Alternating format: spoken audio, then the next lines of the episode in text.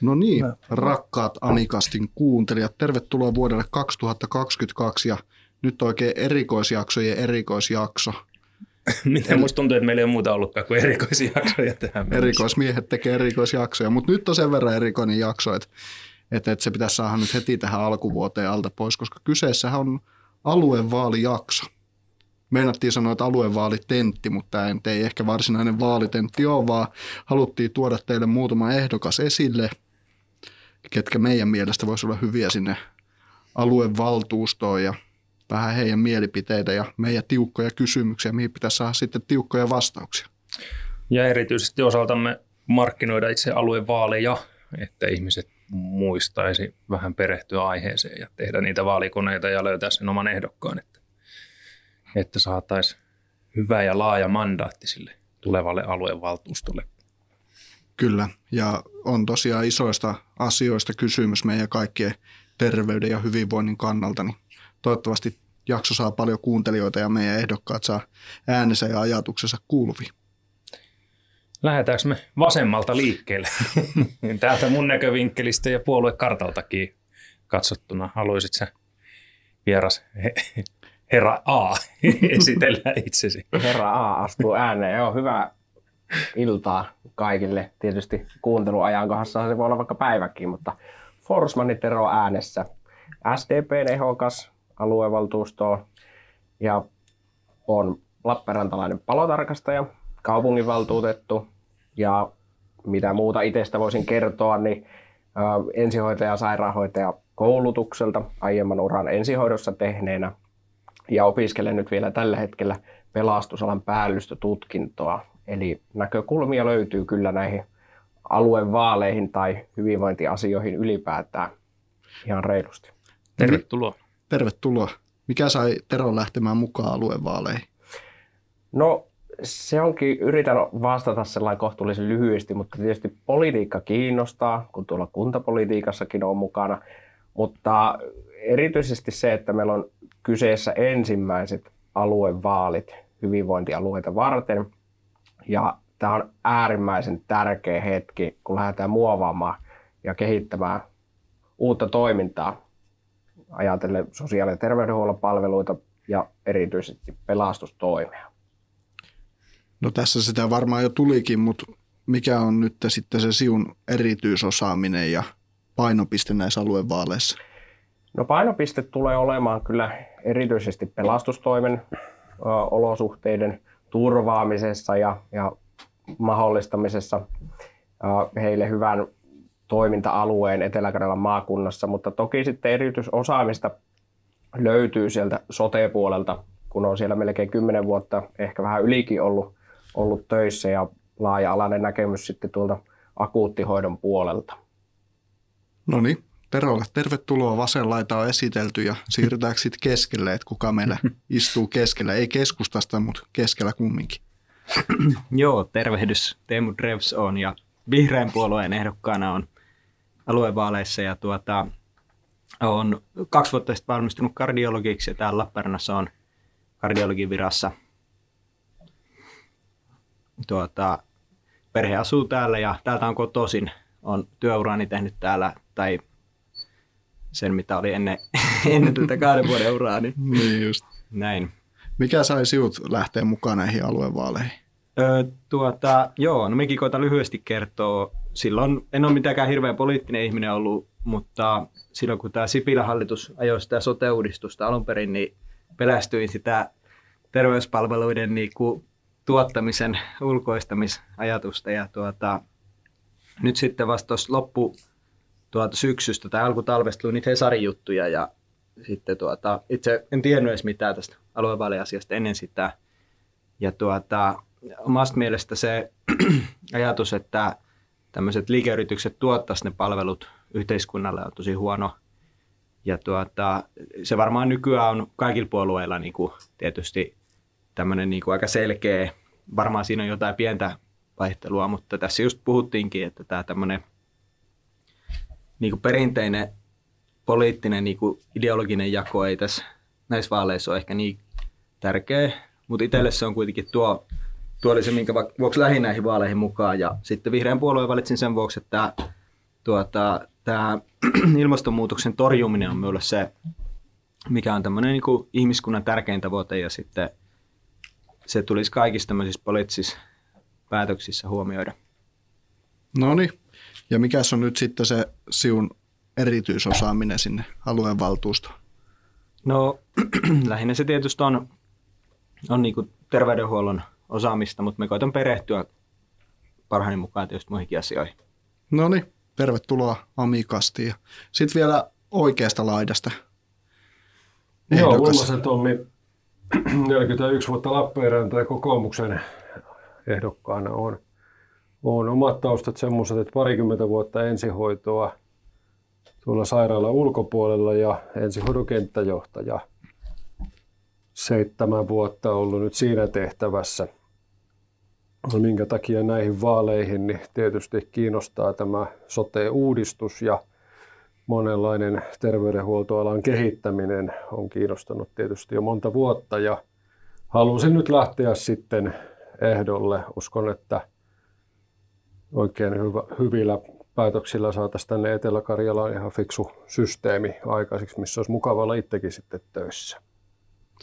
No mikä on Tommilla sitten se erityisosaaminen?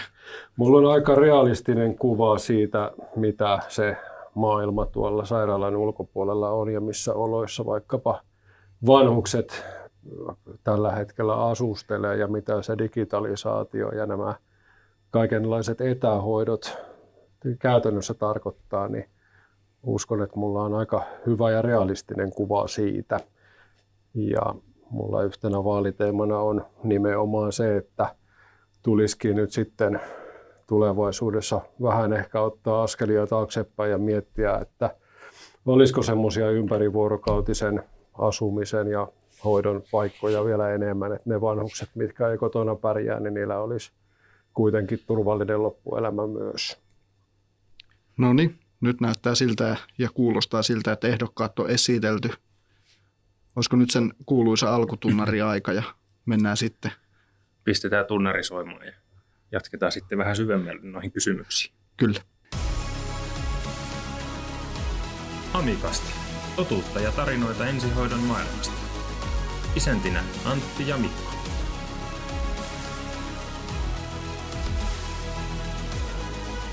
Tervetuloa mukaan! No niin, aloitetaanko perinteisellä semmoisella kysymyksellä, mitä ehdokkaat ei vissi ole nähnytkään etukäteen, tai niin, heti vieraat tämän... ei ole nähnyt. Icebreakerilla. Niin, yleensä nämä on semmoisia, että siihen ei voi vastata kyllä tai ei, mutta nyt ehkä nimenomaan semmoinen lyhyt kyllä tai ei ja jonkinlainen pieni lyhyt perustelu, perustelu siihen kyllä. perään. Äsken lähdettiin vasemmalta, niin lähdetäänkö nyt oikeasta laidasta? Ja Lähdetään vaan. Kysymys kuuluu, että vastuu terveydestä ja hyvinvoinnista on viime kädessä ihmisellä itsellään. Kyllä se on ihmisellä itsellään, se on ihan selvää, että totta kai pitää olla semmoinen yhteiskunta, joka ottaa kopin silloin, kun tarvitsee, mutta että se pääasiallinen vastuu on tietenkin ihmisellä itsellään. Selvä. Mitäs Teemu on mieltä? No joo, me on silleen samaa mieltä, että se yksilölle tietysti sen päätöstä tehdessä niin on tärkeää, että se tiedostaa, että se kärsii ne seuraukset, mutta taas sitten sille auttajalle se ei ole merkityksellinen niin kuin pohdinta, koska se eettinen perusta sille, että tämmöistä apua tarjotaan, niin on täysin yksilitteinen ja se ei sille avun tarjoajalle ole tärkeä niin kuin kysymys. Mm. Mitä sanoo Tero vasemmalta? Joo, kyllä samoilla linjoilla on, että se ihmiselle yksilölle itselleen kuuluu. Toki yhteiskunnan järjestelmä täytyy olla sellainen, että se ottaa huomioon myös ne henkilöt, joilla ei ole mahdollisuutta tai kykyä huolehtia itsestään esimerkiksi sairaustilan tai, tai jonkun terveydellisen syyn takia, mutta valtaosa ihmisistä kykenee kyllä huolehtimaan ja ottamaan sen vastuun itse. Se oli hyvä icebreaker-kysymys. Kyllä. Sitten meidän kysymyspatteristo, sitä on vähän vielä karsittu siitä, mitä teille ennakkoon läheteltiin ja ehkä muutamia täsmennyksiä laitettiin sinne perään, koska vaalikonekysymykset on aina vähän ne on vähän turha ehkä polarisoiviakin jopa.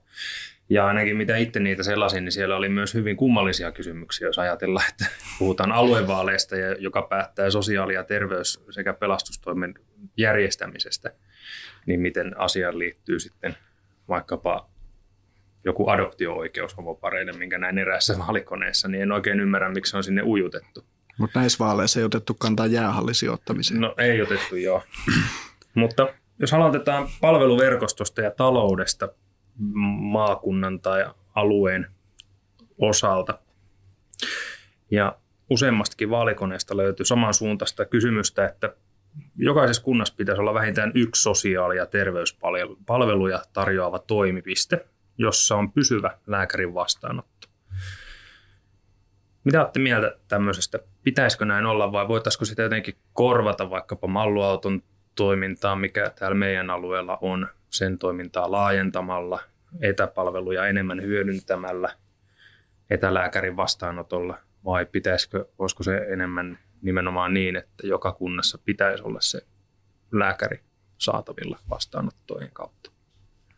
Aloittaako? Niin, ja mikä olisi vielä ehkä sitten se tilanne, että missä kohtaa se lähivastaanotto on sitten niin kuin tarpeellinen, jos näette sille etätoiminnalle enemmän niin kuin tarvetta. Lähdetäänkö Teemusta, kun Teemu on lääkäri? Niin?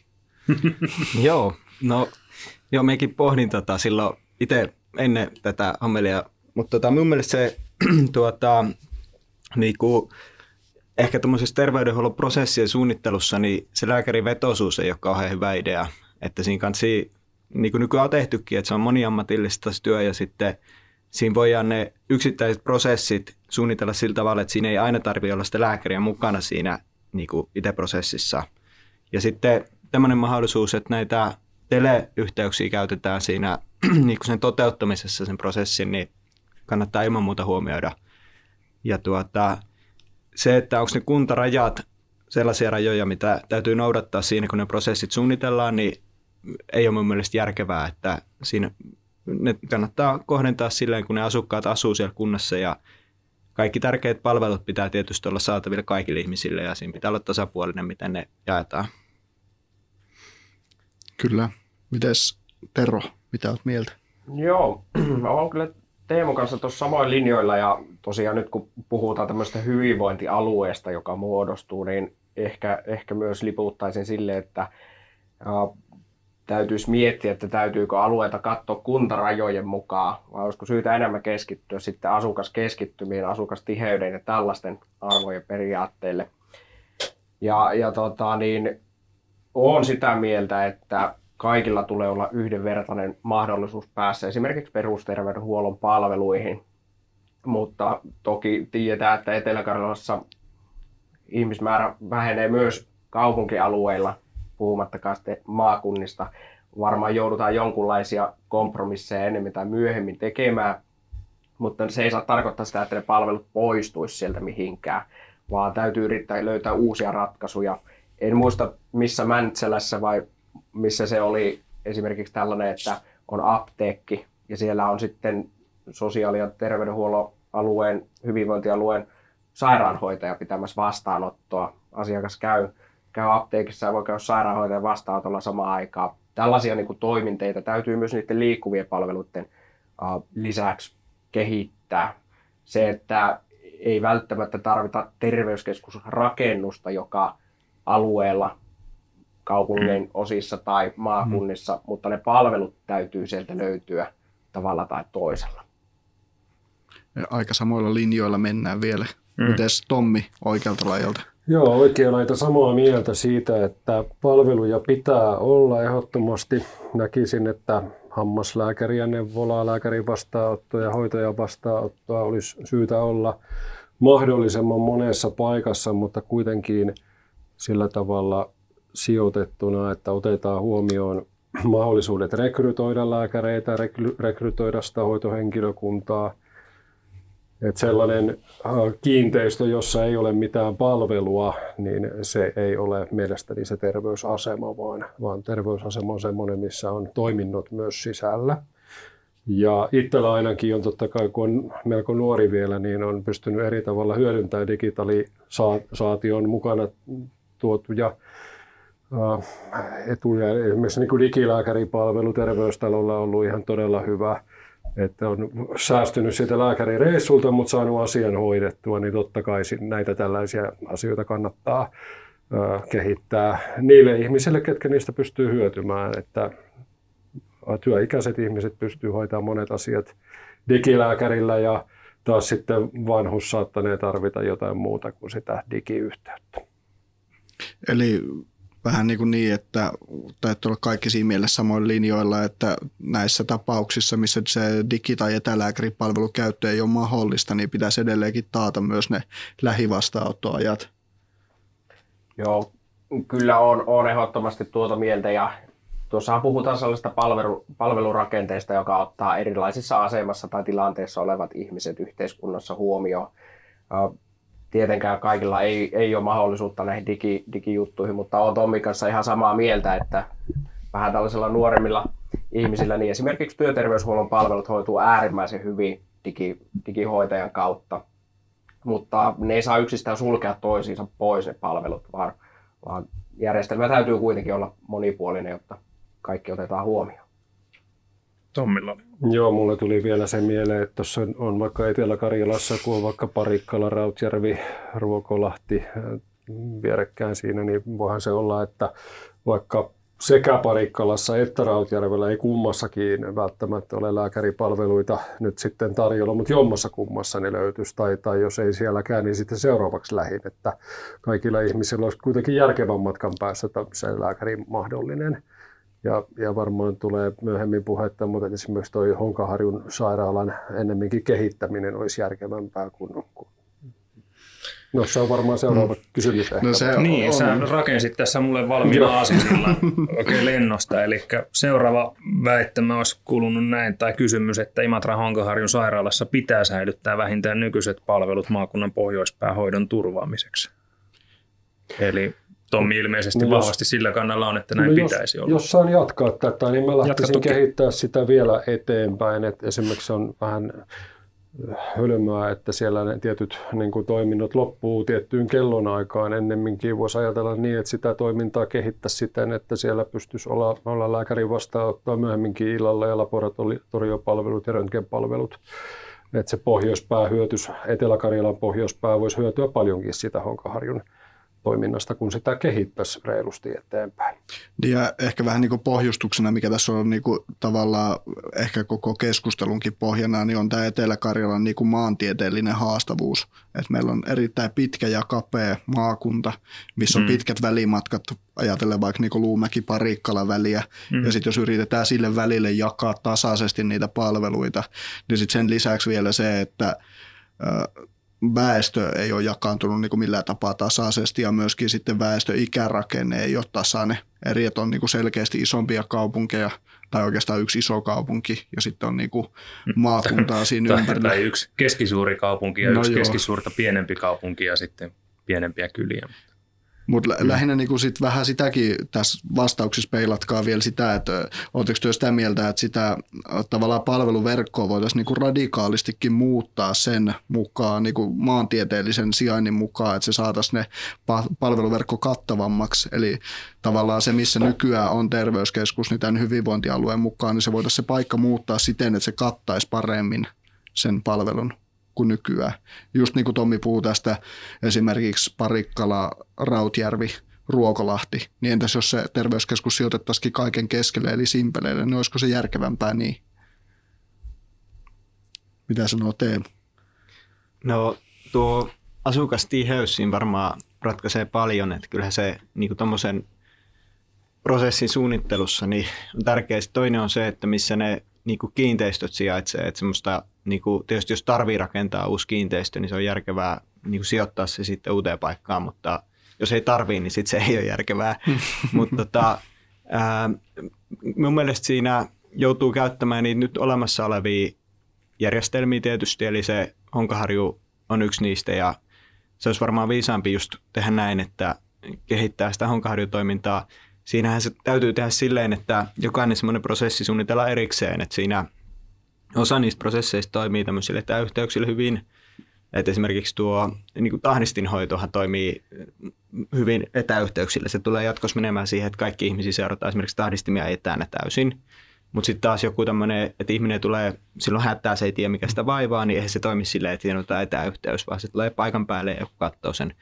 Mutta semmoisessakin se voisi olla näin, että Honkaharus olisi tuota, niin kuin jonkunlainen toiminta, mitä pystyttäisiin kehittämään silleen, että se olisi kaikista tarkoituksenmukaisinta, mutta sitten taas tuota, siinä joutuu huomioimaan sen, että mitä resursseja meillä on, että näinhän se aina on. Mutta tota, joo, ei, mun mielestä ei olisi järkevää simpeleille rakentaa sitä, sitä tota, jos on tämmöinen keskity, keskitetty semmoinen paikka, mm. missä niitä palveluita tuotetaan, niin sitten se olisi järkevintä, että se olisi tota, siellä, missä on niitä asukkaita. Ja ehkä niin kuin tälle Honkaharjusta nyt vielä puhuen, niin Honkaharjun ongelmahan on ehkä nyt ollut vähän siinä, että siellä ei ole päiväsaikaa niinkään ollut päivystystoimintaa, että päivystyslääkäriä päiväsaikaa on ollut hankala saada, mikä sitten taas niin kuin tuottaa ongelmia sitten tänne keskussairaala päivystyspäähän. Mm. Et ilta-aikaa siellä monasti on päivystäjä, mikä sitten ehkä vähän helpottaa sitä iltaa, mutta päivät on myöskin tosi niin kuin ruuhkaisia sen takia keskussairaala päädyssä, koska olisi paljon sellaisia asioita, mitä pystyttäisiin ehkä hoitaa sillä Honkaharjussa. Mitäs Tero on mieltä? Joo, piti vähän tuossa kirjoitella jo ylöskin asioita, kun tästä tuli aika monta eri, eri tuota, niin kuin, aihetta. Nyt puhuttiin Honkaharjusta, sitten puhuttiin oikeastaan vähän hyvin, tulevan hyvinvointialueen veto- ja pitovoimasta niin kuin työntekijä näkökulmasta. Ja sitten yksi, minkä niin kuin nostaisin vielä tähän, mitä pikkasen sivuttiin, on sitten tämmöinen niin perusterveydenhuollon niin kuin ajanvaraus, esimerkiksi lääkäripalvelut ajanvarausperiaatteella, eli kun ei puhuta ihmisistä, joilla on joku akuutimpi hätä ja he tarvitsisivat niin kuin päivystyksellistä terveydenhuoltoa, mutta mitä siihen Honkaharjuun tulee, niin, niin kyllä olen sitä mieltä, että sen toimintaa tulee tehostaa. Ja mahdollisesti saada siitä jopa tämmöinen 24-7 lääkäripäivystys sinne ja silleen, että ne laboratorio- ja röntgenpalvelutkin niin toimisi siellä, siellä, koska nyt ollaan väistämättä sen edessä, että meidän maakunnassa väestö ikääntyy kovaa vauhtia ja se tulee tarkoittamaan sitä, että yhä enemmän ihmisiä tulee tarvitsemaan terveydenhuollon palveluita.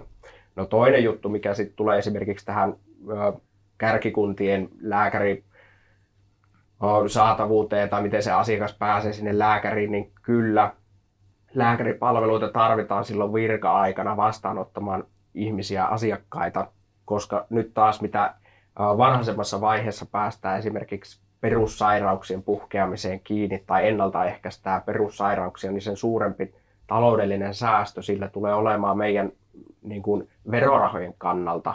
Se, että ihmisen sokeritauti ei pääse äitymään pahaksi, niin se tulee olemaan yhteiskunnalle huomattavasti halvempi vaihtoehto kuin että sitten ihminen ei tapaa sitä lääkäriä. Kun näin se vaan on, että meillä, meillä on, on myös monella ihmisellä aikamoinen kynnys lähteä esimerkiksi lääkärin vastaanotolle. Ja toisaalta mitä lähempänä, mitä helpommin lääkärin tavoittaa tai terveydenhuollon tavoittaa, niin sen suuremmin se madaltaa tätä kynnystä.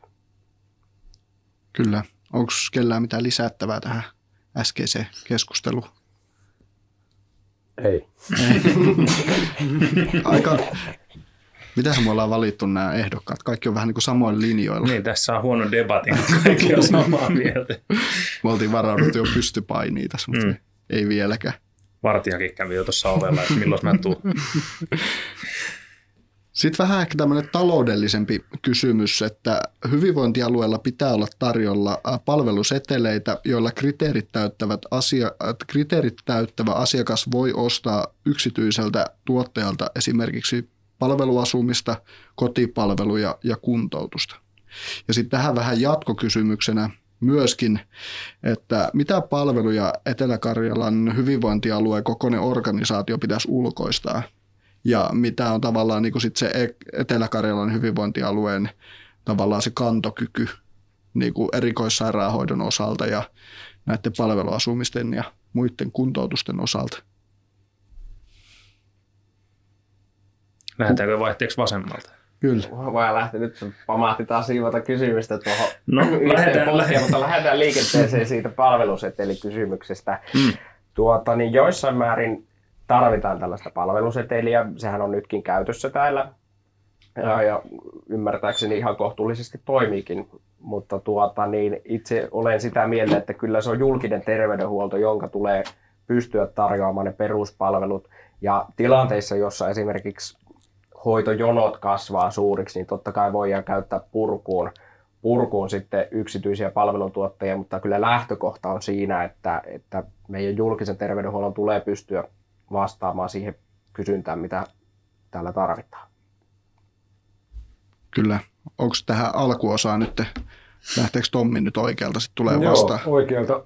Mulla on ihan omakohtaisia hyviä kokemuksia palvelusetelin kaltaisesta mallista mun omalla nyt 12-vuotiaalla pojalla on tämmöinen matematiikan oppimisvaikeus todettu ja neuropsykologista kuntoutusta hän, hän siihen saa. Ja täällä ei ollut alueellisesti ollut osaamista, kun on matematiikan suppea tämmöinen oppimishäiriö ollut. Ei ollut osaamista ollenkaan siinä asiassa antaa apua ja saatiin tämmöisen palvelusetelin kautta sitten Espoosta semmoinen neuropsykologi, joka on nimenomaan matikkaan sitten erity, erikoistunut, niin on nyt poika käynyt tosissaan puolitoista vuotta etänä tätä matikkakuntoutusta joka viikko ja on edistynyt ihan hurjan paljon siinä matematiikassa ja, ja nyt on myös itseluottamus sitten sillä tasolla, että uskaltaa jo kokeilla vaikeampiakin juttuja matikassa, että tällaisia niin kuin asioita, mihin tarvitaan erityisosaamista, niin niitä osaajia on niin vähän,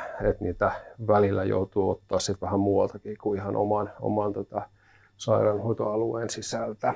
Niin mä liputan ihan siitäkin syystä, että itsellä on niin älyttömän hyvät kokemukset, niin, niin kaikenlaisia erikoispalveluntuottajia ja niiden hyödyntämistä.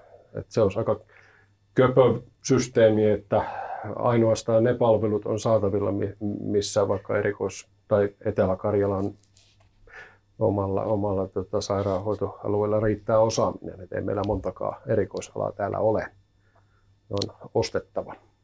Mitä sanoo Teemu tähän palvelusetelikysymykseen?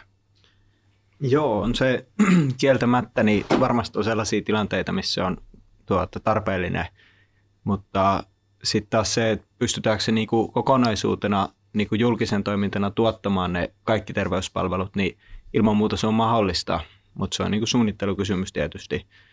Mutta tota, se yhteiskunnalle on ilman muuta paras päämäärä, että se tuottaa ne omana toimintana. Että jos se siirtyy koko aika siihen, että niitä ulkoistetaan niitä terveyspalvelutuottamisia, niin sitten se kustannus nousee ja siinä tulee hukkaa tuotettavaksi. Toinen ongelma siinä on sellainen, että jos semmoinen yksityinen firma tarjoaa sen niin kuin yksittäisen tavallaan prosessin, minkä he hoitas, niin meillä on tämä palvelujärjestelmä on kaikille ihmisille, ja se käsittää myös sellaiset, jotka tulee vaikka, jos ottaa magneettikuvauksen vaikka esimerkiksi, niin tulee sinne vaikka hengityskoneessa sinne kuvaukseen tai tahdistimen kanssa, ei kävele ollenkaan, niin sairaalarakennuksessa on niin kuin tavallaan se kustannus jo huomioitu siinä työntekijämäärässä ja tiloissa ja kaikessa semmoisessa – niin sitten jos otetaan joku yksittäinen prosessi, vaikka raajakuvaukset terveille ihmisille, niin se on helpompi toteuttaa, se on paljon halvempi, siellä on löydöksiä niin paljon, niitä on helppo lausua niitä kuvia, niitä kustannuksia on vaikea verrata. Että tämmöisissä niin ulkoistamisissa pitäisi huomioida. Ja sitten se väistämättä tuota, se yksityinen niin kuin yritys niin pyrkii maksimoimaan tuoton ja sitten taas se tapahtuu yhteiskunnan pussista. että siinä on tällainenkin ongelma.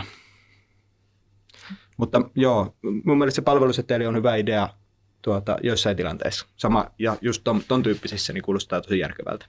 Tommilla oli käsi pystyssä Joo, mä vielä siihen palveluseteliin haluan sitä lisätä, että jos esimerkiksi on joku aihepiiri, jossa julkisella puolella on ikään kuin ihan poskettoman pitkät jonot, niin näissä tilanteissa olisi järkevää hyödyntää sitä yksityispuolen puolen tota, kapasiteettia ja resurssia jotta ne ihmiset sais nopeammin ja paremmin sitä apua, että kukaan ei siellä jonossa kuitenkaan sitten tule kuntoon, että on silmä, silmälääkäri, hammaslääkäri, vaikka mitä kaikkia palveluita, missä sitä yksityissektorin ikään kuin toimintaa pystyy hyödyntämään sen julkisen rinnalla.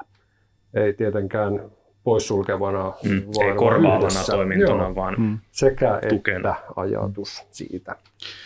No sit Oliko, oli, oliko Terolla vielä? Ei tuo, tuolla samalla linjalla, linjallahan juurikin oli. niin siinä oli nyt sitten se jatko, mitä tässä nyt jo vähän kauhisteltiin, niin oli sitä, että mitä palveluja meillä olisi mahdollisuus tämän kokoisen organisaation mahdollisesti sitten ulkoistaa, tai sitten vaihtoehtoisesti mitä palvelua meillä olisi mahdollisuus antaa sitten muille organisaatioille tai hyvinvointialueille. Niin kuin täällä on ollut kokeilussa tämä ulkomaalaiset synnyttäjät esimerkiksi, niin olisiko meillä mitään tämmöistä palvelua, mitä me tavallaan voitaisiin sitten myydä ulospäin? Kuka haluaa aloittaa? Pistä silmät kiinni ja enten, enten. No, No, Tommi, oikea, oikea laita voi nyt aloittaa ehkä niinkin päin, että Etelä-Karjalan maakunnassa ei vielä tänäkään päivänä ole kellon ympäri PCItä, eli pallolaajennushoitoa. Ja se on tosi harmillinen juttu. Ja juurikin tämmöisissä asioissa pitäisi tiivistää toimivaksi yhteistyö niiden, niiden sairaaloiden kanssa kuntarajoista riippumatta, että missä on sitten 24-7 pallolaajennushoito mahdollinen. Ja toki tosi harmillista, että meillä ei ole niin kuin toimenpidekardiologeja mahdollisuus sillä tavalla tänne rekrytoida, että saataisiin itse se palvelu toimimaan. Se, että voidaanko sitten jotain myydä ulospäin, mutta ainakin on paljon asioita, mitä me tarvitaan ihan ostaa sieltä, mistä ne vaan nyt sitten saa ne palvelut, koska yhtä lailla eteläkarjalalainen ihminen on oikeutettu sepelvaltimon pallolaajennushoitoon kuin etelä, etelä-savolainen ihminen. Joo. Sama, mekin on samaa mieltä ja mun mielestä tuossa tulee se yksi juuri syistä, miksi meillä on ongelmia terveydenhuollon kanssa, että se tuota, ainakin tämä niin lääkäri työvoimaresurssi on kiven alla ja ne iso osa niistä ulkoistamisista johtuu siitä, että niitä työntekijöitä ei ole kunnalliselle puolelle, koska palkat on siellä yksityispuolelle isommat. Ja tuota, tässä on liitto takana, että se lääkäreiden asema on tuota, ajettu pitkässä, pitkällä ajalla laman jälkeen niin hirveän hyväksi. Yhtään lääkäri ei varmasti ole Suomessa työttömänä ollut pitkään aikaa ja kymmenen vuotta sitten lääkäri vuokrafirmat teki ihan hirveitä tilejä, että Medvanha tienasi sen omaisuuden niin kuin sillä, että se vuokrasi kunnalliselle puolelle lääkäreitä, mistä yhteiskunta ei hyödy ollenkaan. Eli se kaikki rahat tulee suoraan yhteiskunnalta sinne firmalle. Ja tuota, siinä ainut ratkaisu oli se, että sinne työmarkkinoille luodaan kilpailu niistä työpaikoista, mikä on ihan normaalia kaikille toimialoilla. Ja siinä tuota, jos ajattelee, että ihminen ei koskaan ole työttömänä, niin onhan se kummallinen tilanne, että ei se mitenkään vaarallista ole, että on työtön työnhakija vähän aikaa. Mutta mun mielestä niitä koulutuspaikkoja pitäisi lisätä. Se ei tietysti tähän niin kuin aluevaaliasiaan liity, mutta se on se niin kuin isoin ongelma. Ja se on varmasti sen lääkärin rekrytoinninkin ongelma, että siihen juuri syyhy ei ole koskaan päästy puuttumaan. Sitä on nyt vähän korjattu kyllä. Et on se, ja varmaan liittokin on, on niin kuin sitä mieltä, että tässä on niin kuin jotain virheitä tehty. Mitäs Tero sanoo? Joo, tuota niin, no mitä tuohon palveluiden myynti ja mainitsit itse asiassa tuon synnytykset, joita sitten on, on myyty, voiko sen sanoa, että terveysturisteille vai, vai mikä tämä asiakasryhmä sitten olikaan, se ehkä nyt jäi vähän tuohon koronan jalkoihin tuossa aikana tämä kokeilu, mikä on tietysti harmillinen asia, mutta sille ei voida mitään. Itse näen sen synnytysten myynnin esimerkiksi niin hyvänä asiana. Se kehittää toki täällä osaamista, se voi tuoda ta- tuloja hyvinvointialueelle, mutta mikäli tuollaisiin toimenpiteisiin lähetään, niin se täytyy huolehtia, että se ei ole sitten pois kenenkään perusterveydenhuollosta tai, tai oikeudesta terveydenhuollon palveluihin. Se ei saa kasvattaa jonoja. Toki taas suunnittelua siinä, siinä niin en usko, että tällaista ongelmaa tuleekaan. Ja kyllä sitten niin kuin ajattelisin, että, että on se sitten myyminen tai muu vaihtoehto, miten noita terveyspalveluja voidaan edistää täällä, niin se silloin lisää myös asiakasvirtaa, mikä lisää osaamista. Ja toivon mukaan tällaisellakin voitaisiin sitten mahdollistaa esimerkiksi nämä pallolaajennusasiat tai muut tällaiset erikoisalat, mihin sitten syystä tai toisesta tällä hetkellä resurssi tai kapasiteetti ei kykene. Tuosta Teemun puheenvuorosta voisi oikeastaan pomppaa vähän listassa eteenpäin. Joo. Eteenpäin siis Sama. yhtä, mitä meinattiin teidän mielipidettä tiedustella, että miten hyvinvointialueen sit pitäisi panostaa rekrytointiin ja onko tämä meidän maakunta oikeasti riittävän vetovoimainen pitämään osaavan henkilökunnan sotealalla, oli se nyt lääkärihoitaja, mikä vaan. Ja mikä siinä eniten sakkaa tai mikä on meidän selkeä vahvuus siinä pito- ja vetovoimassa. Millä konstilla sitä saataisiin ratkottua sitä rekrytointipulmaa ja paikkoja täytetty? Helppo kysymys. Ihan voi niin kuin vaikka heti ratkaista niin. tämän ikuisen ongelman. On, onko siihen se helpoin ratkaisu? Lisää palkkaa kaikille, niin kyllä alkaa tulee. Ei tuolta, niin itse olen sitä mieltä, että ei se palkka yksistään ole, ole ratkaisu mihinkään veto- tai pitovoima kysymyksiä. Toki se on tärkeä osa sitä. Puhutaan mm. lääkäreistä, puhutaan hoitajista, sairaala-apulaisista, ihan kenestä vaan palomiehistä. Jo, niin kuin työhyvinvointi on ehkä se avainasia. Meillä on hieno maakunta, meillä on hieno yliopisto täällä, lisännyt just vetovoimaa yhteiskuntatieteiden maisteriohjelmalla, josta tuli, tuli tosi positiivisia uutisia. Kaikki tällaiset elementit lisää tätä niin kuin, isossa mittakuvassa tätä veto- ja pitovoimaa, mutta se, että miten se saadaan, saadaan sitten fokusoitua tänne hyvinvointialueelle, niin, niin on sitä mieltä, että sen työhyvinvoinnin lisäksi esimerkiksi esimieskoulutusta ja esimiesten kompetenssia täytyy kehittää ihan radikaalisti. olin hetken aikaa Etelä-Karjalan sairaanhoitopiirin Exoten akuuttisairaalan työsuojeluvaltuutettuna ja seurasin työhyvinvointia niin hyvinkin läheltä ja olen edelleen sitä mieltä, että tällainen satsaus ja työhyvinvoinnin arvostus, niin se kaipaisi reilusti lisää huomiota, koska sitten taas kun meidän työntekijät voi hyvin, niin se lisää työtehokkuutta, työn mielekkyyttä, tulokset paranee ja kaikilla on vaikutus, vaikutus kaikkeen. Joo. on kumpi saavalla? Päättäkää te. Tiedän, täällä on. Joo. No, ole hyvä Teemu. Joo, no samaa mieltä Teron kanssa just tästä, että se palkka ei ole kaikki kaikessa ja siinä on varmaan se tietty niin kuin raja, että jos palkka on pieni tai pienempi kuin muualla, niin sitten se on ongelma. Ja se varmaan hoitajilla on just tämä, että se palkan pitäisi olla riittävä, että se tuota, nykyisestä pitäisi olla korkeampi, se on ihan selvä. Mutta tota, varmaan siinä lääkärityövoimassa on silleen, että se on enemmän sen niin kuin tavallaan työn mielekkyyden ja sen nimenomaan koulutuksen niin kuin järjestämisen ongelma. Että siinä ei tota, se voi olla aika pienistäkin jutuista kiinni. Että se voi olla sille nuorelle ihmiselle, joka tulee suoraan koulupenkiltä duunipaikkaan, niin se voi olla se, että siinä on joku, joka koko aika neuvoo vieressä sen ekan vuoden vaikkapa. Niin se on ihan hirveän iso juttu. Olisiko se joku tämmöinen niin mentorointimalli? Tai... Niin, niin sen tyyppinen. Ja se ei ole hirmu hankala varmaan järjestää, että se on enemmän sit sitä niin kuin päivittäisessä siinä työssäni niin siinä vähän se tavallaan tuommoiset hienot hankkeet, ne tuppaa vaan unohtumaan ja silleen vähän niin kuin, että niitä pitäisi vaan tuota pystyy pitämään yllä tämmöisiä, just mitä Tero sanoi, että huomioitaisiin toisaalta se työhyvinvointi, mutta sitten se mahdollisuus niin kuin kouluttaa ja kehittää itseään, että se tekee siitä työstä ihmisille mielekkää. Tässä oli vasta luin uutisissa, oli Siunsotella vähän tuli hoitajien puolelta sapiskaa, kun annettiin, rekrytoitiin lisää henkilöstöä sillä, että luvattiin puoleksi vuodeksi korkeampi palkka ja sitten se palkallisen loppu kuin seinään. Ja sitten taas lääkäri, lääkärirekrytoinnissa markkinoitiin nelipäiväistä työviikkoa, että saisi kerran viikossa yhden päivän omistaa sille niin kuin itsensä kehittämiselle ja vaikka työhyvinvoinnin kehittämiselle. Olisiko tämmöiset sitten ehkä hyviä konsteja? Tero. No, tuollaiset voi olla konsteja, mutta näen sen kyllä niin, että se täytyy olla taas tasavertainen niin kuin kaikille, että että tavallaan jos lähdetään palkkoja nostamaan, niin ei se voi olla niin, että vuonna 2022 palkatut ihmiset, teillä on 35 prosenttia parempi palkka kuin aiemmin taloa tulleilla. Ei, ei se vaan niin kuin voi näin mennä. Mm.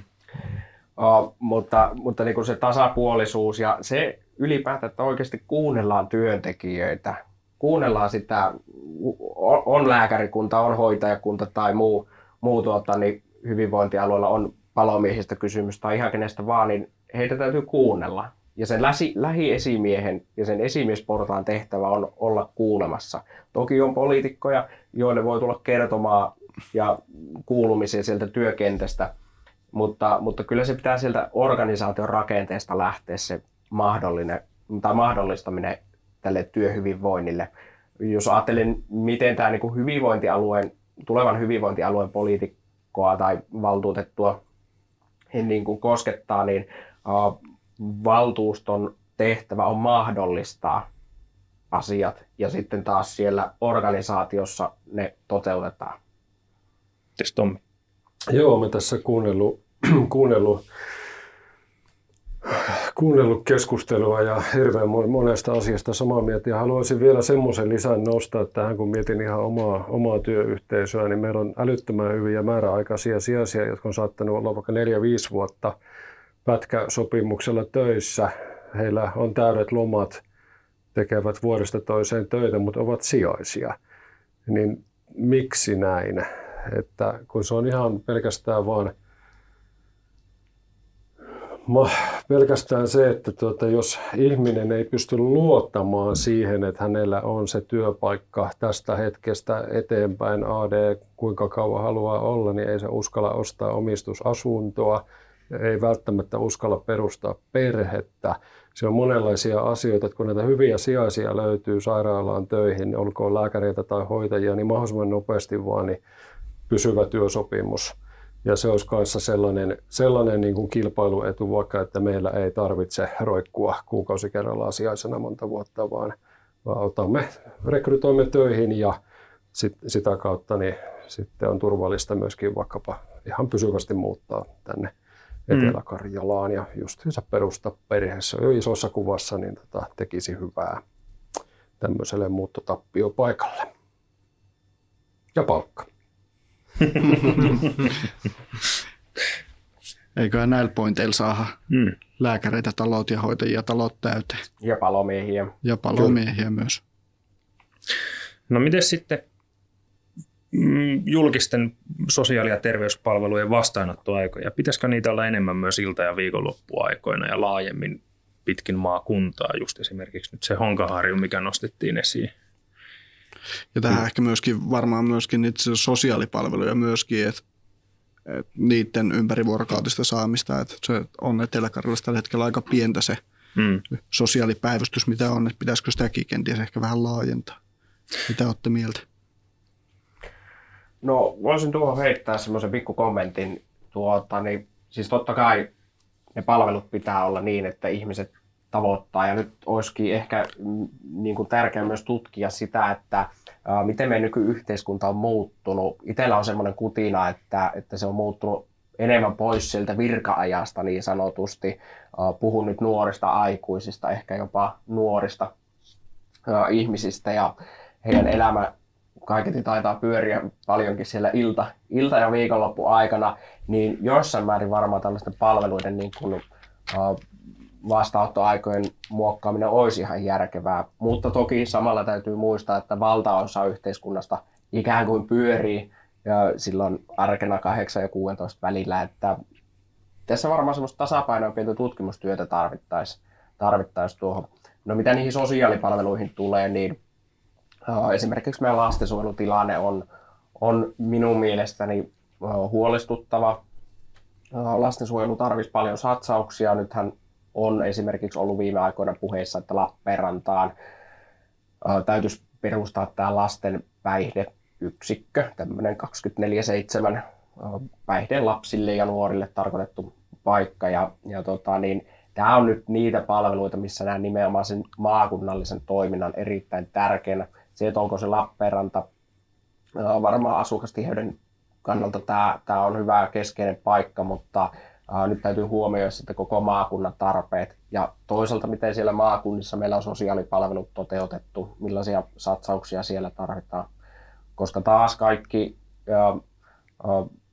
miten, miten saadaan kontaktoitua lapset ja nuoret, joilla on, on vaikka orastavia mielenterveysongelmia tai, tai syrjäytymisen ongelmia, niin mikäli niihin päässään puuttumaan ajoissa, niin se esimerkiksi auttaa ehkäisemään sitten työttömyyttä.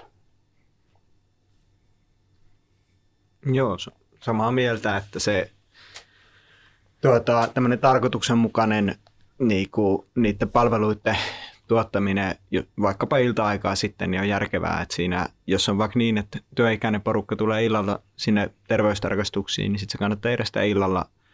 Ja tuota, siinä niin kuin tollasissa, just niin kuin Tero sanoi, niin me on samaa mieltä siinä, että se tuota, rahaa kautta se resurssi, minkä yhteiskunta siihen käyttää, niin tulee takaisin niin moninkertaisena, että se kannattaa löytää. Että siitä tuli itse asiassa mieleen semmoinen vertaus justiinsa, kun on se tota, kuva, missä porukka vetää sitä, semmoinen kivikautinen porukka vetää kelkassa, semmoisessa puukelkassa jotain kivipaatteja ja sitten niillä on semmoiset, tuota, mitkä estää sivulle näkemisen semmoiset jutut, niin ei ole aikaa laittaa pyöriä tähän.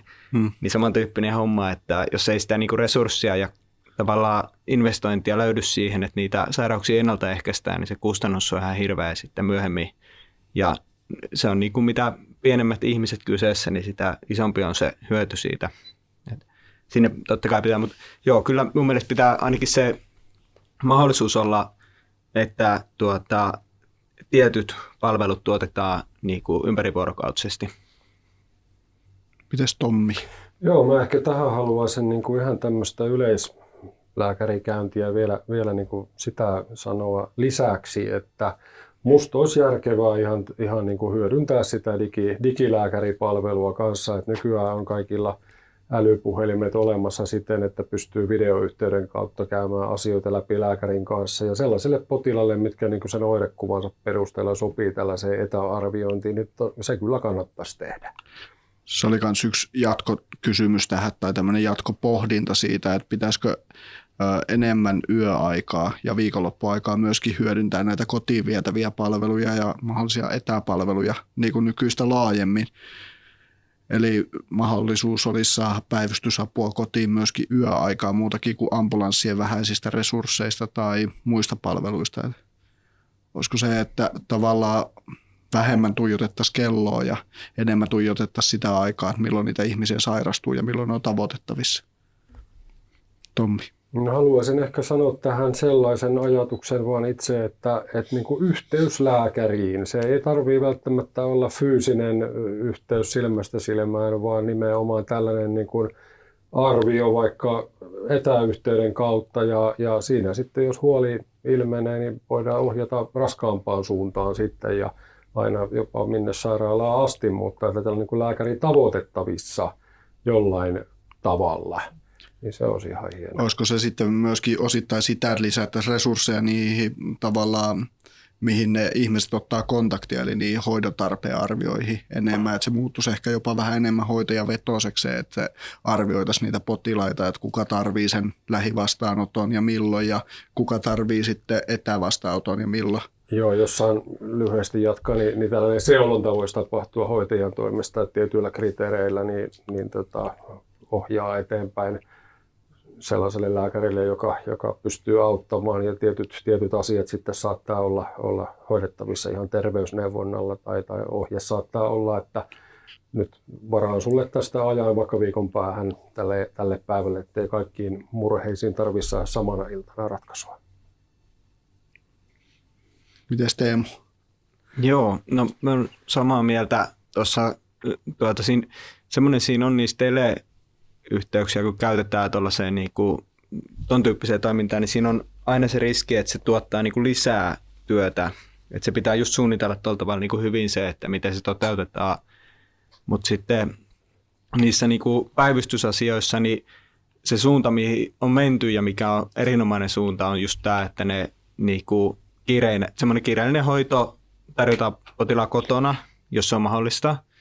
Ja tuota, tämmöinen niin kotisairaalatoiminta niin ilman muuta on järkevää ja ei minunkaan mielestä kaikkea semmoista toimintaa tarvitse niin ambulanssin toimesta toteuttaa. Että se ambulanssihan on niin kuin vähän erityyppiseen toimintaan suunniteltu, että eihän sitä ole suunniteltu tarjoamaan sitä niin kuin hoitoa siellä kotona.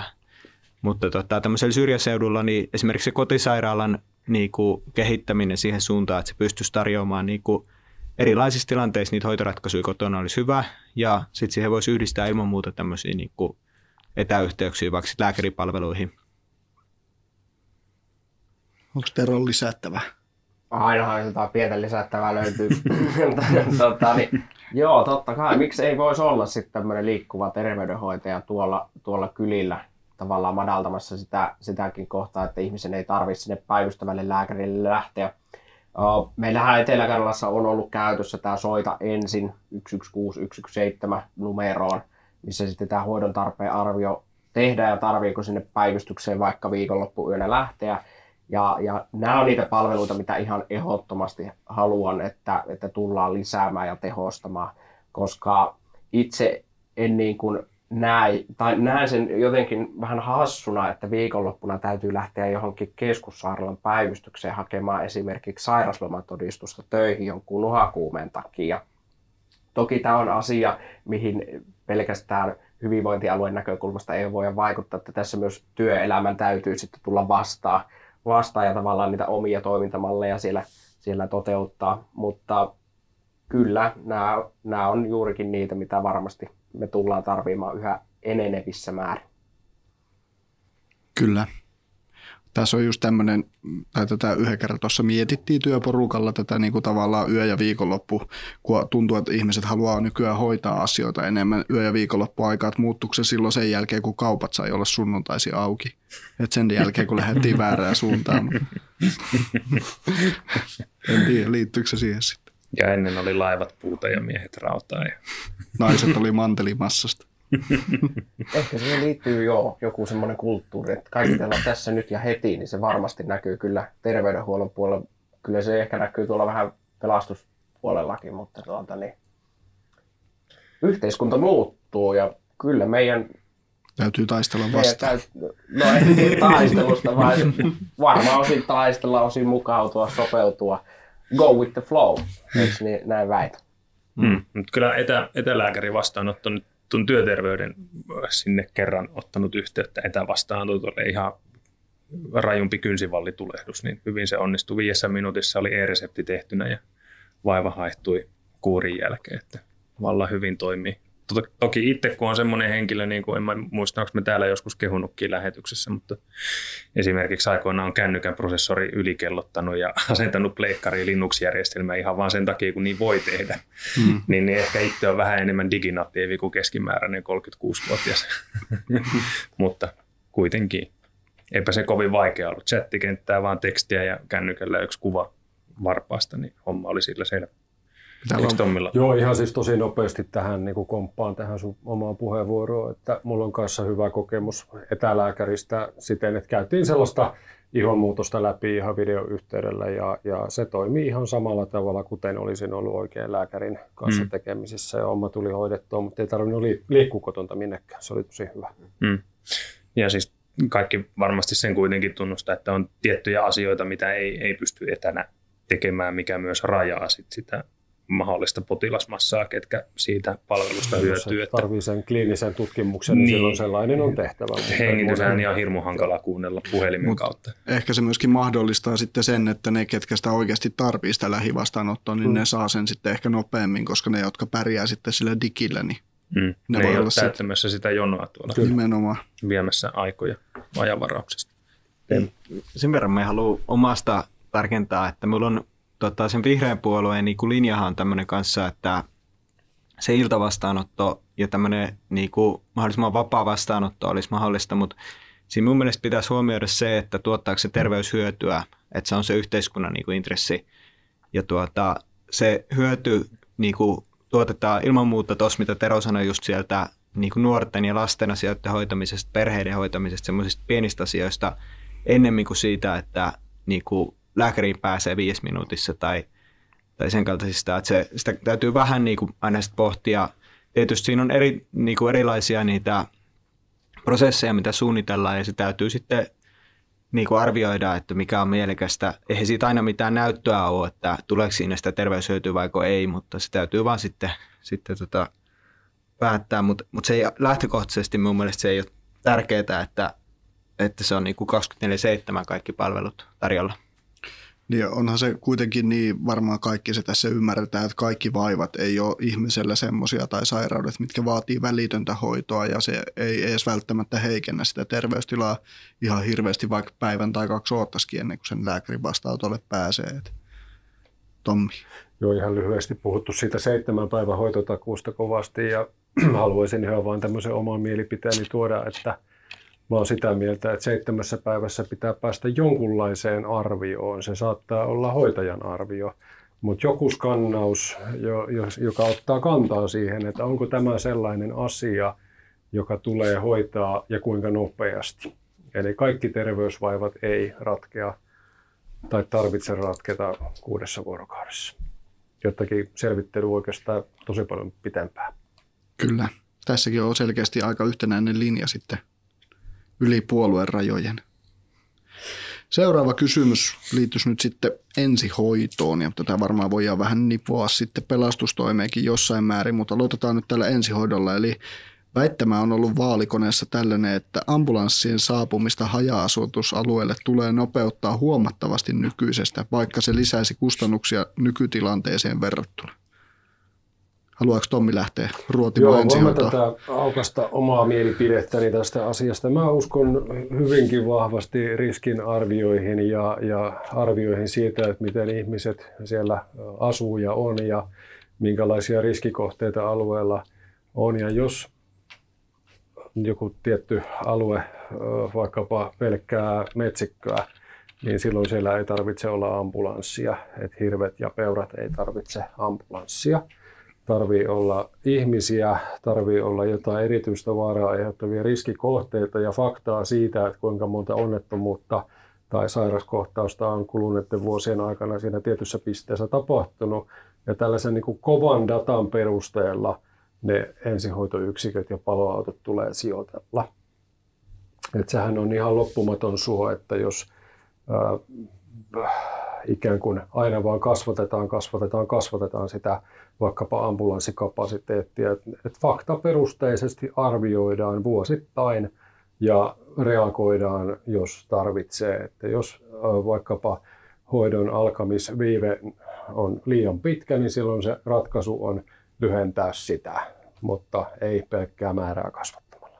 No miten se nyt sinulle vielä jatkokysymys tästä näin, että miten sinä näkisit tuon nykyisen resurssin? Onko nykyinen, nykyinen resurssi riittävä? Nykyinen resurssi on hyvä, että meillä on, on hienosti, hienosti jaettu nämä ambulanssit ympäri Etelä-Karjalaa. Haluaisin tehdä, jos itse saisin asiasta päättää, niin Imatran kolmesta ambulanssista yhden sijoittaisin Mansikkalaan, koska siellä asuu enemmän ihmisiä tietysti kuin Vuoksen niskalla, niin sillä saataisiin aikaisiksi nopeampaa hoidon alkamista.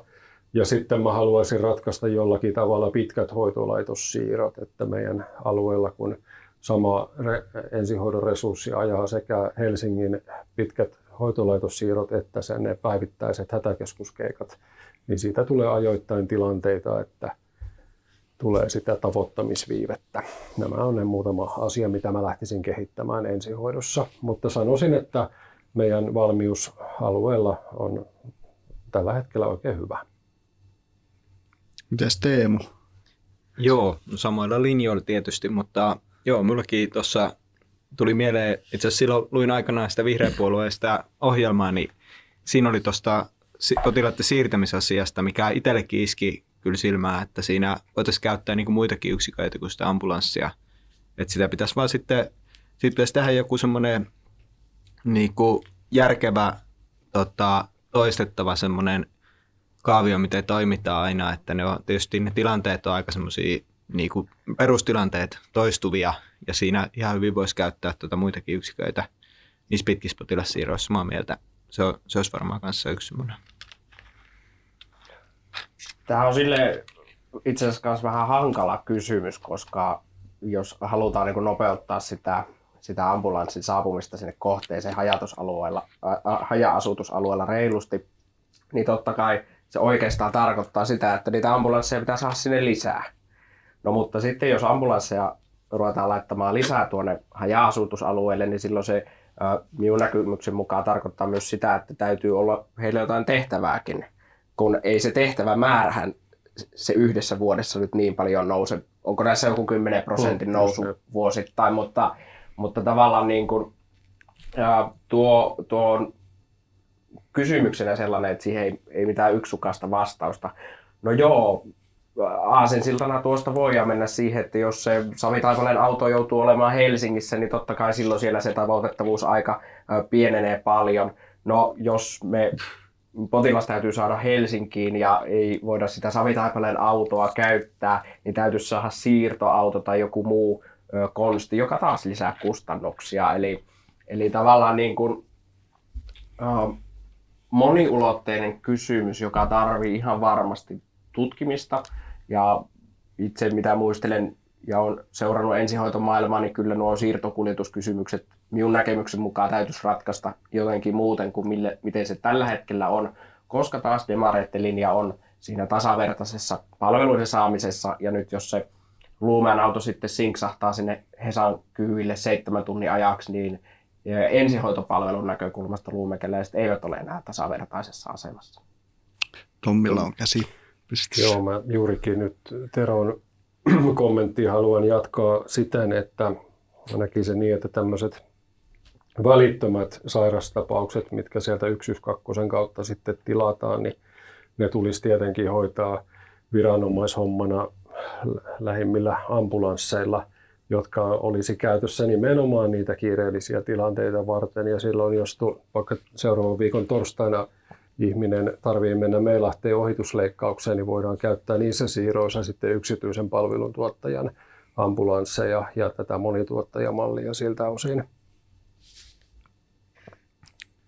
Eli tai vaikka oma sote-piiri voi hankkia sen siirtokuljetusauton ja omilla työntekijöillä hoitaa tämän ilman niitä lisäkustannuksia. Se tuli nauhalle. Niin ja kustannusten kannalta on tuo aina se ikuinen ongelma, että, että jos se Luumäen auto ajaa nyt sen suunnitellun mekusiirron, vie sen potilaan sinne ohitusleikkaukseen, niin, ja jos sillä välin sinne alueelle, mikä nyt ei ihan hirveän epätodennäköistäkään ole. Tulee se aivoverenkerron häiriöpotilas ja siitä seuraa joku pitempi aikainen sairasloma tai vaikka jopa pysyvä vamma sen takia, että ensihoito tavoittamisviive kasvaa rajusti, hoitoon pääsy viivästyy sen takia, niin sitä kustannusta on mahdoton laskea, mutta se on silti todellinen ja mahdollinen kustannus. Ja sen takia sen, vaikkapa nyt sen sotepiiri oman siirtotoiminnan niin kuin rahoituksen perusteleminen on ehkä vähän vaikeaa, kun sitä ei voi suoraan laskea, että me säästetään vuodessa näin paljon rahaa, jos me satsataan tämän verran rahaa. Se on vähän niin kuin tavallaan sama asia, pihaa hiekottaminen, että jos siihen hiekotat sitä, niin se hiekka maksaa, mutta jos siinä kaatuu ja murtaa lonkkansa, niin se se vasta maksaakin. Mm, kyllä. Joo, mä ihan tosi nopeasti sanon vaan, että juurikin sitä varten on näitä palvelutasopäätöksiä ja riskianalyysejä, että minkälaisella riskillä voidaan mennä. Ja jos se riski on otettavissa, niin okei, mutta mut siis niin kuin faktoihin perustuen, miten ne ihmiset on, miten hälytyksiä on, mikä on sovittu alueellisesti, että missä ajassa potilas pitää tavoittaa kiireellisessä tehtävässä ambulanssia, niin siitä täytyy pitää kiinni ihan kaikin keinoin.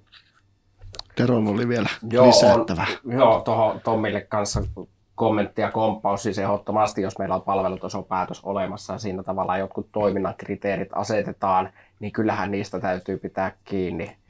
Varmaan vähän sama lääkäreillä, eikö teillä ole se joku vala, minkä luette, kun valmistutte lääkiksestä, niin on se vähän paha lähteä siitä oikomaan sitten kuitenkaan pois. Ja joka aamu, kun tuutte töihin.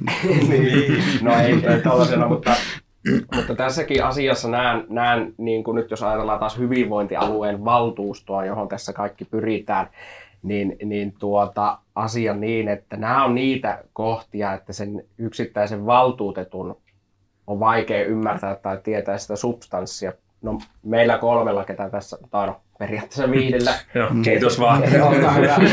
meillä, meillä on semmoinen pieni etulyöntiasema, että kun on, on sitä terveydenhuollon alan substanssia, mutta, mutta nämä on niinku niitä asioita, mitä sillä työyhteisössä, vaikka siellä ensihoitomaailmassa, niin sillä työporukalla, siellä on vastuulliset viranhaltijat, jotka ö, suunnittelee ja toteuttaa, mutta siellä on niitä työntekijöitä, sitä näkemystä siitä asiasta ja, ja niin kuin pohtia näitä ö, uudistuksia ja kehityksiä. Meillähän on Etelä-Karjalassa hyviäkin, oikein mainiotakin esimerkkejä. Esimerkiksi yhden hengen liikkuva päivystysyksikkö, joka on, on tullut vastaamaan näihin 112-puheluihin silloin aikana DAVE-juttuihin ja tehostettuun kotisairaanhoitoon. Ja uutena itselle pikkasen vieraampi Tommille varmaan tutuin uh, ensihoidon tilannekeskus, jossa sitten uh, vastaanotetaan näitä ensihoidon David-tehtäviä ja, ja muita, muuta tällaista ohjausta. Eli nimenomaan tämmöistä niin kuin innovaatiota tarvitaan ja, ja se täytyy olla niin kuin, uh, halkileikkaavaa silleen, että, että se työyhteisö ja ne lääkärit esimerkiksi mukaan siihen mietintään, koska me pitää kuitenkin uh, sillä työelämässä puhua samaa kieltä ja sitten sieltä työelämästä se tuodaan sitten uh, valtuustoille uh, pureskeltuna ja mietittynä, että no tällaista olisi nyt mahdollista lähteä kehittämään, toteuttamaan tällaisia haluttuja vaikutuksia sillä voitaisiin saada. Löytyykö rahaa? Näinhän se melkein menee, menee se homma sitten. Hmm. Vähän kärjistetysti, mutta... Mm, toivottavasti muutkin ehdokkaat, kun nyt nämä kolme kuuntelee tämän jakson sitten, hmm. tietää mistä puhutaan. Tai jos päästä kaikki kolme läpi, niin sitten valistatte muita. Niin. niin. Älä käytä valista sanaa, se pitäisi poistaa. O- opetat. Mutta tämähän on juurikin meidän vahvuus, kun ollaan tässä skeneessä sisällä, niin me tunnetaan hyvin tämä maailma. Mm, et, et se on myös yksi syy, minkä takia ehkä kannattaa äänestää sellaista ehdokasta, jo, jolla on tuntemusta tästä alasta. Kyllä. Joko puhutaan pelastustoimista. Saatko, saatko Sakari Östelman kummelissa, että vieläkö pyöritetään keinosta vai joko pelataan pesäpalloa? Puhutaan vaan. Sitten siirrytään pelastustoimeen. Teron toiveesta. Kyllä. On se meidän kaikkien toive. Pelastustoimi on tärkeä, palomiehet on ihan kivoja. Mutta ensimmäinen väittämä, tämä on vähän kaksiosainen, mutta mut, mut, mennään nyt... Aloita sillä ekalla osalla. Okei. Okay. Eli sopimuspalokuntien verkkoa etelä on varaa supista. Tero kihisee jo. Napsaa tänne. No, Pidetäänkö vähän aikaa jännitystä? tässä. Aloitetaan. Niin, ei, ei todellakaan ole, ole varaa kiristä. Siis nyt täytyy tietysti tuntea sitä palvelurakennetta, miten se toimii tällä hetkellä ja miten, millainen se sitten voi olla tulevaisuudessa. Uh, sopimuspalokuntatoiminta on helpoin niin käsittää niin, että he ovat, itsekin olen siis pitkällinen sopimuspalokuntalainen, mutta he ovat porukka, joka ovat lähtökohtaisesti vapaaehtoisperiaatteella tai sivutoimisia tuota, niin, työsuhteessa sitten pelastuslaitokseen tällä hetkellä ja käytännössä meidän maakunnat, eli kaikki muut paikat paitsi Imatra ja Lappeenranta, niin ne on sopimuspalokuntien varassa tällä hetkellä. Eli aina kun talo syttyy palaamaan tai, tai joku putoo jäihin tai ihmisen sydän pysähtyy ja tarvit lähteä tämmöinen ensivasteyksikkö liikenteeseen, jonka Etelä-Karjalassa tuottaa pelastuslaitos, niin maakunnissa se sopimuspalokunta on lähtökohtaisesti ensimmäinen, joka on sitten siellä tilannepaikalla. Meidän maakunnissa sopimuspalokuntien verkosto on käytännössä yksi paloasema per nykyinen kunta. En tiedä, miten siitä voisi sitten oikeasti enää niin kuin nipistää. Kaupunkialueilla toiminta on pikkasen erilainen sopimuspalokunnissa. Jos tulee tällaisia keskisuuria tai suuria onnettomuuksia, tulipaloja, mihin lähtee meidän ammattityövuorot, ammattipelastajat, niin sinne useasti tukemaan lähtee sitten sopimuspalokunta, kun tietysti näillä ammattityövuorollakin vuorovahvuudet ei nyt ole mitään päätä huimaavia. Tähän liittyy monta elementtiä. Tähän liittyy työturvallisuus, tähän liittyy se varsinkin harva-alueella se ihmisen hädän, hädässä olevan tavoittaminen. Ei meillä ole yhtään varaa supistaa näistä. Mitä sanoo Teemu? Joo, kyllä meikin tuo asia on tuota, vähän vieras ennestään luin silloin sitä tosiaan se vihreän puolueen sitä vaaliohjelmaa, niin siinä tota, oli tämä just, että näitä sopimuspalokuntia, niin sitä yhteistyötä kehitettäisiin ja niillä turvattaisiin sitä niin kuin tämmöisillä harvaan asutumilla alueilla sitä verkostoa. Mutta samaa mieltä on Teron kanssa, että tuota, näin se on, että se on tärkeää toimintaa ja se pitää turvata kansalaisille. Ei vihreä puolueen sisäministeri voisi tulla joskus tutustumaan tänne meille. Voitko laittaa terveisiä? Pitää laittaa. Voisiko se tulla meille vieraaksi? Jos sen saa tänne järjestetty, niin me halutaan ehdottomasti hänet vieraaksi. Okei, okay, pitää laittaa viestiä. Mä oon lähtökohtaisesti ihan samaa mieltä, mutta haluan vähän eriäväneen mielipiteenä sanoo sellaisen, että, että tulisi kuitenkin skannata läpi kaikki sopimuspalokunnat, että kuinka tehokasta aktiivista hälytysosastotoimintaa siellä paikassa on. Ja sellaiset aktiiviset sopimuspalokunnat, niin tietenkin sellaiset tulee säilyttää ja niiden toimintaa täytyy tukea. Mutta tarvitsisi varmaan lähteä niin kuin miettimään keinoja, että miten tuonne ihan noihin pieniin paikkoihin saadaan niitä uusia sopimuspalokuntalaisia, nimenomaan sitä hälytysosastoa Hmm. Että vähän sama kuin siinä terveyskeskusasiassa, että palveluita täytyy olla, niin samalla tavalla tämä, tämä tota, palokunta-asia, että toimintaa tarvitsee olla. Ja mä kyllä niin kuin, siis totta kai pääasiallinen vetovastuu tarvitsee olla ammattipalokunnalla, mutta sitten tietenkin niin tulee pystyä toiminnan jälkitilanteessa ja myös alkutilanteessa niin osittain turvautussopimuspalokuntaan. Mutta en siirtäisi niin vastuuta sopimuspalokunnille kuitenkaan. No tässä on nyt kans sit tähän vähän niin kuin nivoutuva tämä jatkokysymys ja tähän jatkokysymyksen jatkokysymyksenä sitten, että miten taataan osaavan ja koulutettu pelastushenkilöstö saapuminen riittävän nopeasti onnettomuuspaikalle ja lähinnä tähän niin kuin jo täällä väläytelty hybridiyksikkömalli, eli ensihoitaja ja pelastaja yhdistelmä, mitä on ehkä jo vähän kokeiltu ja ei välttämättä nyt ihan hirveän hyväksi todettu malli. Miten näkisitte tämän, Tommi? Kiitos kun saan aloittaa. Siekin kihisit jo vähän. Sanon sillä tavalla nyt, että meillä on niin Etelä-Karjalan maakunnassa vähän erilainen tilanne ehkä kuin muualla Suomessa. Että on paljon pelastuslaitoksia, mitkä hoitaa ihan kaiken ensihoidon ja, ja ovat siinä ihan, ihan tietenkin ammattilaisia – mutta Etelä-Karjalassa on tehty ihan tosi pitkään, kymmeniä vuosia jo niin, että meillä on päätoimiset ensihoitajat ollut. Ja, ja kyllä niin kuin puhutaan ihan eri tason toiminnasta kuin mitä se palokuntavetosena on, olisi. Ja näkisin, että tämä malli, mikä meillä täällä nyt on, niin sitä kannattaa kyllä vaalia. Että pelastajan osaamista perustason ensihoitajana voi kyllä hyödyntää niin kuin ensivastetoiminnassa – ja totta kai he voi halutessaan tehdä, tehdä niin kuin työvuoroja ensihoidossa, mutta en lähtisi tällaiseen palomieskiertoon ambulanssissa enää, kun siitä on jo kymmeniä vuosia sitten päästy pois ja ei palomiehet sinne itsekään halua työtavikseen enää.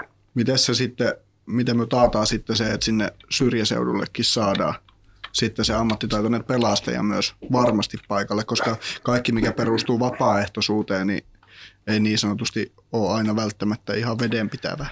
Joo, se on sama homma pelastuspuolella kuin ensihoitopuolella tai terveydenhuollossa, että ihmisiä ei kuulu roikuttaa esimerkiksi sijaisena kovinkaan pitkään. Että pitää olla mahdollisuus pelastustoimella sekä terveydenhuollolla rekrytoida uusia työntekijöitä ja Etelä-Karjalan pelastuslaitos on ihan äärimmäisen hyvä, hyvässä valossa työnantajana tällä hetkellä. Heillä on monenlaisia hyviä juttuja, omat fysioterapeutit, sellainen työaika, mitä palomiehet haluaa tehdä ja on ihan loistava työnantaja, niin se vetovoima on olemassa jo.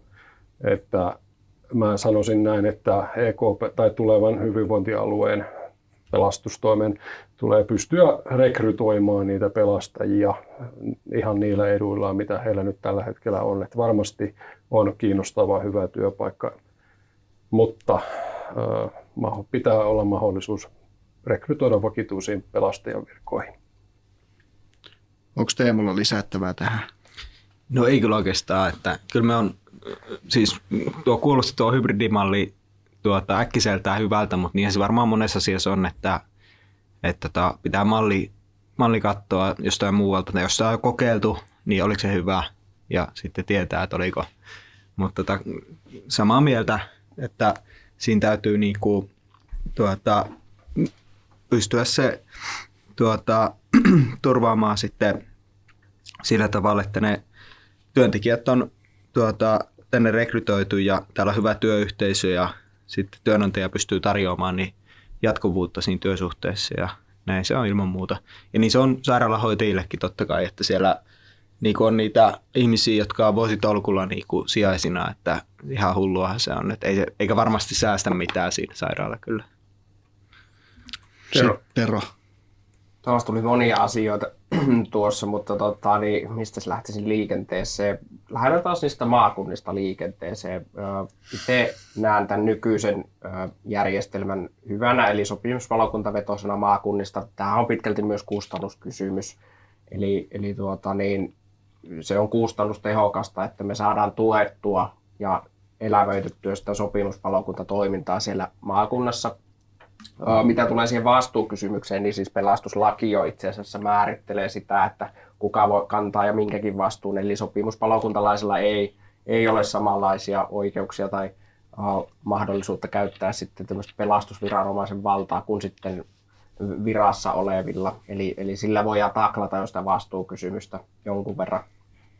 Tietysti aina on tälläkin hetkellä olemassa sitten päivystävät palomestarit ja muut, joihin sitten sopimuspalokunta tukeutuu ja joita sitten päivystävä palomestari antaa tulikomentoja sitten onnettomuus paikalla näille sopimuspalokunnille, mutta ehdottomasti heidän toimintaa täytyy tukea. Kustannusten näkökulmasta olisi nykyiseen malliin verrattuna todella haastavaa jokaiseen maakuntaan laittaa esimerkiksi yksi pelastaja 24-7 valmiuteen tai, tai edes osaan maakunnista, jos puhutaan puhtaasti kustannusnäkökulmasta.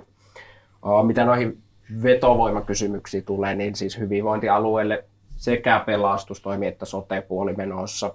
Ja minun mielestä Etelä-Karjalan tulee olla tulevaisuudessa kyllä kirkkaan tähti täällä Suomessa nimenomaan työhyvinvoinnin ja veto- ja pitovoiman kannalta.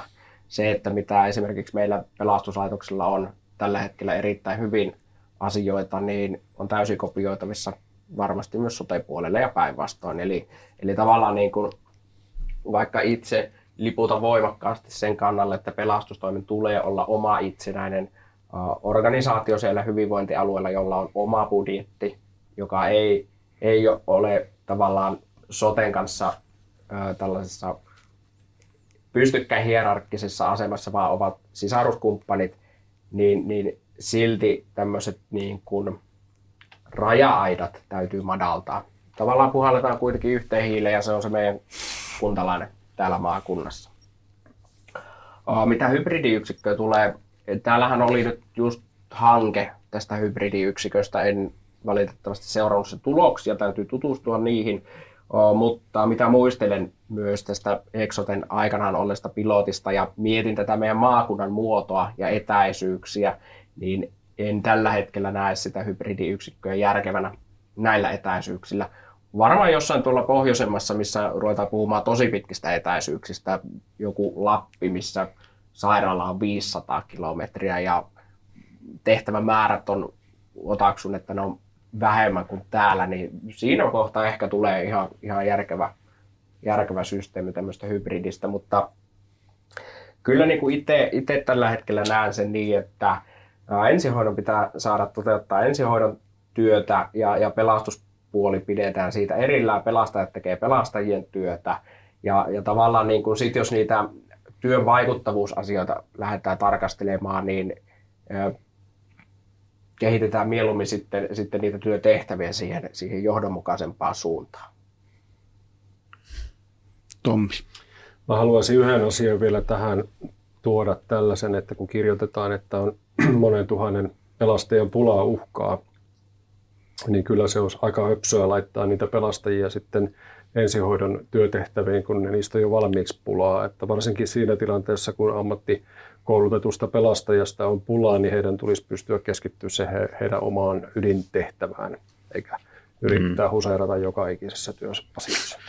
Kyllä, ja tuo oli, minkä Tommikin sanoi tuossa aikaisemmin, just äärimmäisen hyvä pointti, että on se sitten, jos pelastaja haluaa, haluaa lähteä ajamaan sitä ensihoitoyksikköä ja kipeitä kuljettamaan, niin nyt varsinkin, kun mehän ollaan menossa tota, niin samalle työnantajalle, hyvinvointialueelle tässä, niin, niin tuota, en usko, että tähän, tässä enää olisi semmoisia muodollisia haasteita, vaan, vaan se on niin kuin työtehtävä saman talon sisällä.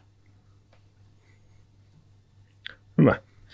Mm, kaikki taitaa olla siis samaa mieltä siitä, että, että pelastustoimen verkosto on nyt tällä hetkellä aika hyvässä mallissa. Se on riittävää kattoa ja järjestetty edullisesti tai ainakin ei edullisesti, vaan ehkä kustannustehokkaasti on parempi sana.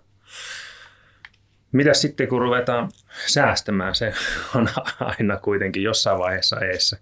Niin onko se verkosto nyt semmoinen, että siitä on pidettävä kiinni ja tehtävä ne säästöt sitten vaikka sieltä sosiaali- ja terveyspalveluiden puolelta? Tom. Jos on semmoinen palokunta tai rakennus, minkä oikeastaan ainut tehtävä on vuokrata tiloja hääkäyttöön, niin sellaisia ei tarvita. Et jos siellä on niitä semmoisia toimimattomia soluja, niin toki tulee, tulee tehdä ne toimenpiteet, mitkä on järkeviä, mutta kyllä pelastustoimen tämmöinen niin kuin minimi, minimivalmius tulee olla siellä palvelutasopäätöksessä määritelty ja, ja siitä pidetään kiinni ihan makso mitä makso. Ja taas se palvelutasopäätös, sen tulee perustua faktoihin ja näkisin, että varautumiseen, suuronnettomuusvalmiuteen ja pelastustyön kehittämiseen tulee myös varata rahaa. No se oli oikeastaan myös yksi tämmöinen jatkokysymyksen, jatkokysymyksen, jatkokysymys, että kestääkö nykyinen pelastus ja tämmöinen sote-verkosto suuren tai suurehko onnettomuuden tai epidemia kuorman tällä hetkellä? Miten näette, Tommi? Näissä tämmöisissä suurissa onnettomuuksissa ja asioissa tarvii myös sitten sen oman maakunnan lisäksi olla mahdollisuus tehdä kansallista yhteistyötä. Et sen lisäksi, että kehitetään sitä omaa maakunnallista toimintaa, niin tulee kehittää yhteistyötä naapurialueiden kanssa. Että tämmöisissä suurissa onnettomuuksissa niin harva maakunta yksin pystyy toimimaan. Mutta päivittäistoiminnoista kuitenkin. Joo, kyllä, totta kai. Päivittäistoiminnat tulee pystyä hoitamaan ihan omilla resursseilla. Onko muilla lisättävää? Tuli taas niin monta, kun mentiin suroa ja tultiin, niin mikä oli se alkuperäinen kysymys?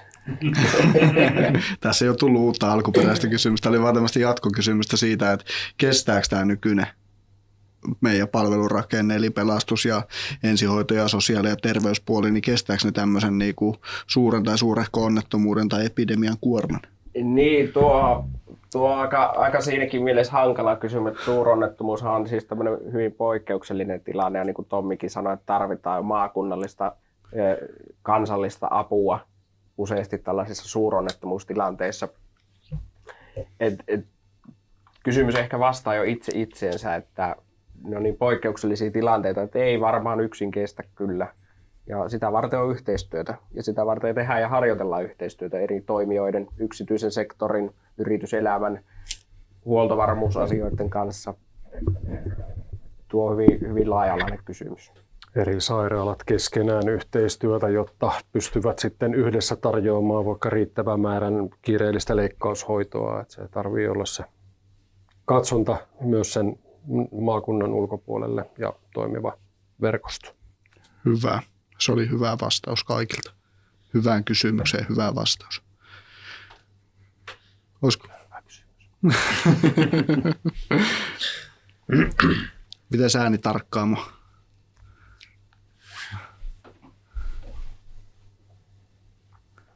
Ei mitään. Ei mitään, homma toimii. Homma toimii. Mä oon tuon Teemun ääntä nyt joutunut vähän pätkimään tässä. Kukaan ei tunnista Teemua. Sä, sillä hetkellä juuri puhunut, niin se ei haittaa. Sulla jää semmoisia tavuja, tavuja vaan. Nimiä ääni muutettu. Olen sitä mieltä. Tuut, että. Mm. niin miten Teemu? Tuut, tuut. Valitsemaan ne ehdokkaaseen ja juuri nyt saada yhteyttä. Sitten Tommi kertoo, no. Haluttiin vaan lisää kuuntelijoita, niin väitettiin, että Teemu oli täällä.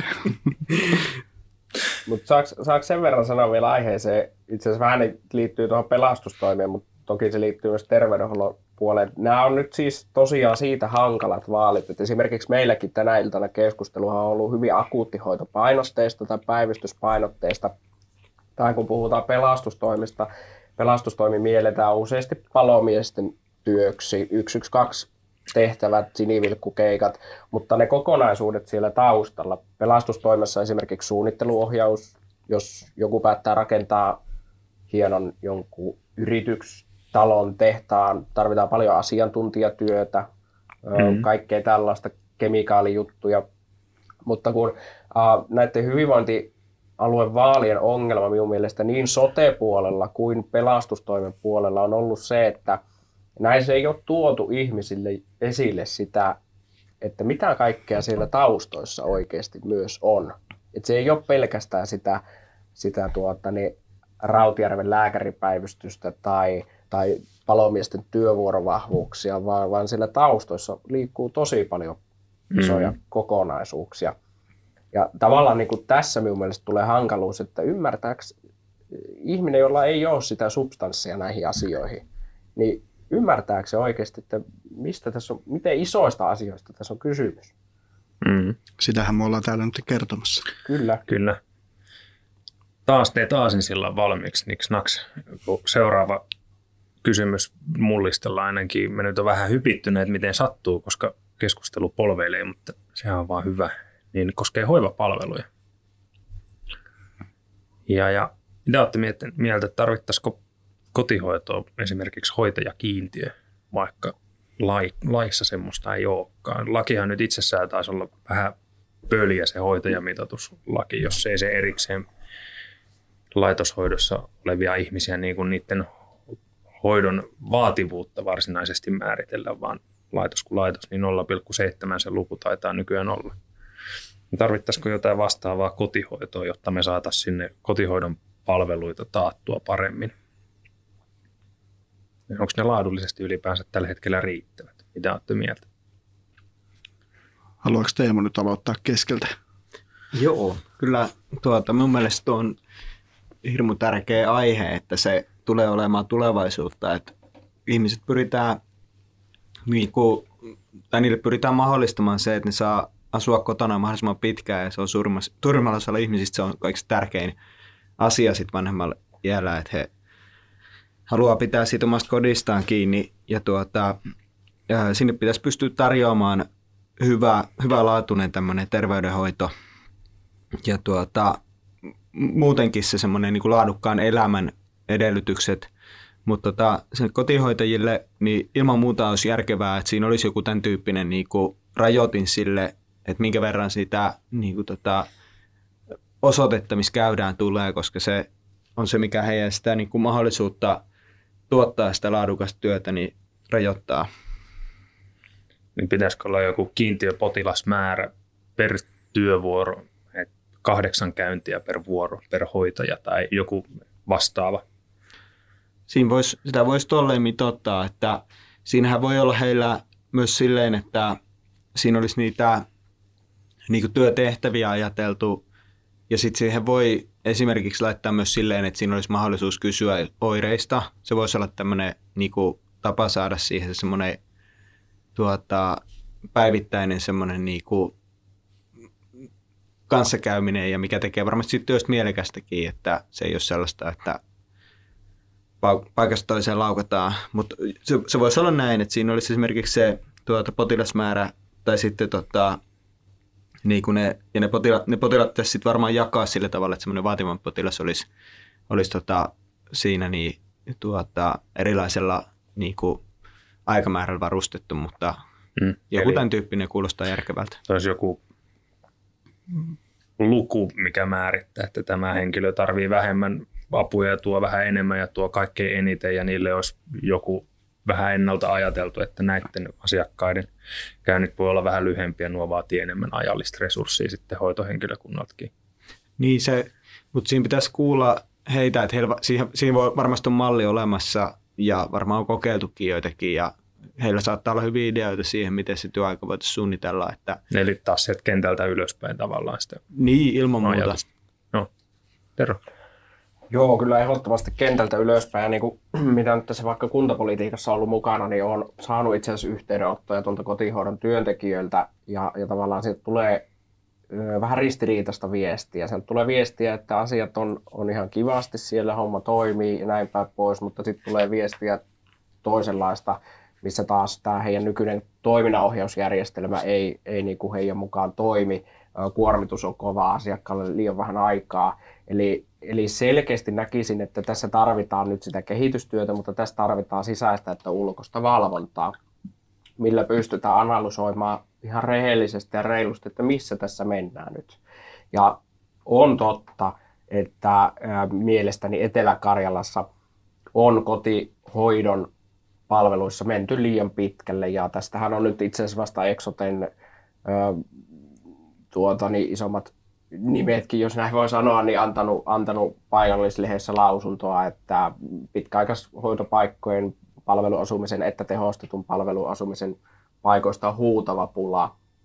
Ja ihmisiä niin kuin tavallaan hoidetaan kotiin liian pitkälle. Se ei ole eettistä eikä se ole enää kustannustehokasta.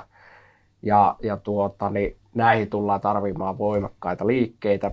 Ainoa haaste, mikä tässä on, että tällaisten liikkeiden korjaaminen, niin se ei välttämättä ole hirveän nopea juttu. Tarkoitan tällä sitä, että jos tarvitaan vaikka 200 uutta tehostettua palveluasumisen paikkaa, niin ei se nyt ihan niin onnistu, että napsautetaan sormia ja ne paikat on tossa, vaan täytyy rakentaa aikana talot, hoito, hoitotalot, vanhan ikäihmisten palvelukodit ja tällaiset. Ne on pitkiä mm. prosesseja ja tähän väliajalle on pakko tehostaa sitten. Onko se sitten tuollainen kiintiö, onko se joku hoidon vaativuuden arviointimittari, näitä varmaan on, minulle ne ei ole niin tuttuja, mutta tuota, niin sisäisellä valvonnalla lähtisin ja ulkoisella valvonnalla nyt ekana liikenteeseen. Sitä paitsi meillä on hieno yliopisto täällä. Siellä on paljon eri mittareiden ja matriisien tekijöiden ammattilaisia. Hyödynnetään, tehdään yhteistyötä. Tommi. Joo, mä oon itse sitä mieltä, että kysymys ei ole hoitajien määrästä, vaan kysymys on siitä, että liian huonokuntoisia potilaita pidetään siellä pelkän kotihoidon turvin kotona ja sen näkee ihan tuossa arkityössä, että ne ihmiset on liian, liian tota, huono, huonokuntoisia, jotta he pystyisivät semmoisella kevyellä kotihoidolla siellä kotona pärjäämään, että en kyllä lähtisi yhtään enää kehittämään tuota maailmaa, vaan nimenomaan askelia taaksepäin ja miettimään, että miten sellaisille ihmisille, ketkä ei enää siinä kotona pärjää, niin tarjotaan semmoinen loppuelämää, että se on ihmisarvosta. Että jos vanhus tarvii GPS-paikantimen, niin silloin se ei voi olla kotona, se on vaan näin.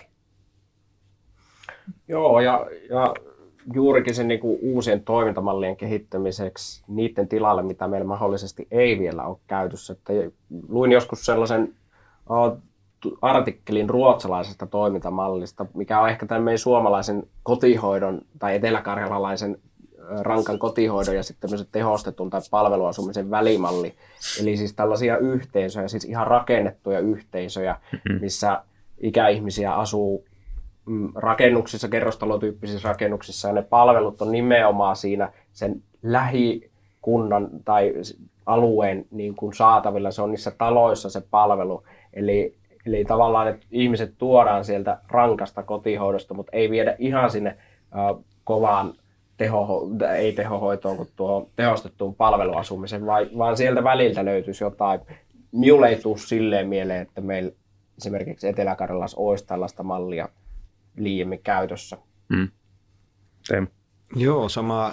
Tuossa just on, on kyllä samaa mieltä näin, että se, ja pitkällä aikavälillä siinä on varmaan näin, että siinä tullaan menee siihen, että sitä asuinympäristöä kehitetään ja niitä tota, ihmisille, siis totta kai niitä paikkoja pitää olla, missä voi turvallisesti ja niin kuin tuota, viettää semmoista ihmisarvoista elämää sitten viimeisin vuosina, kun se toimintakyky laskee paljon, se on ihan selvä.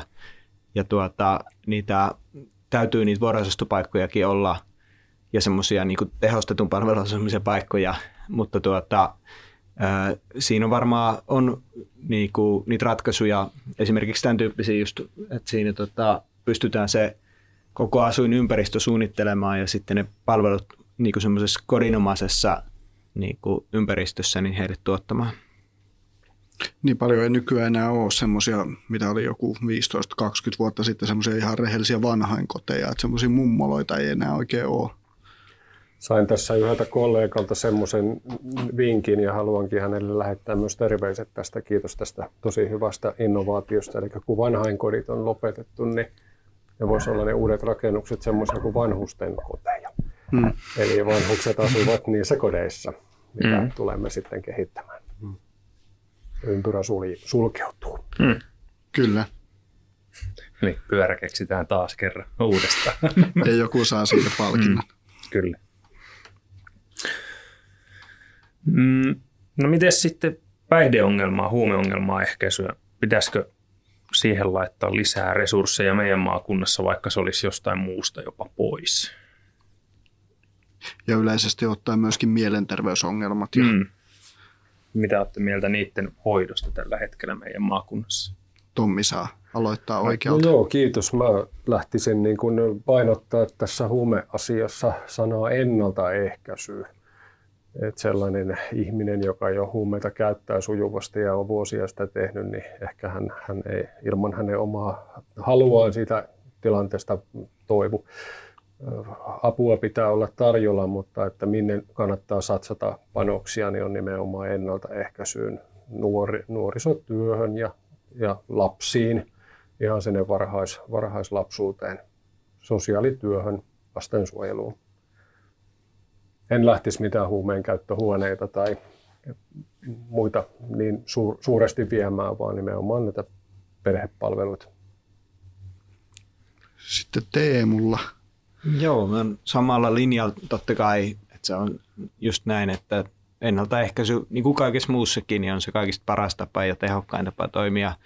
Siinä tämmöinen murkkuneuvola oli tota itselle semmoinen uusi käsite. Se oli just Vihreän liiton tuossa puolueohjelmassa ja, tai siinä vaaliohjelmassa, niin, mutta se kuulosti järkevältä, että siinä ensinnäkin semmoinen ajatus, että perheelle tarjottaisiin ne palvelut yhdessä paikassa ja sitten tämä, että siinä olisi myös niin kuin tämmöisen vanhemman lapsen niihin ongelmiin niin tarjolla erilaisia ratkaisuja ja sitä tukea ja sillä tavalla, että ne, ja nykyään varmaan, en tiedä minkälainen se järjestelmä nykyään on, mutta luulisin, että siinäkin aika paljon jää, jää tota, niin kuin yksin.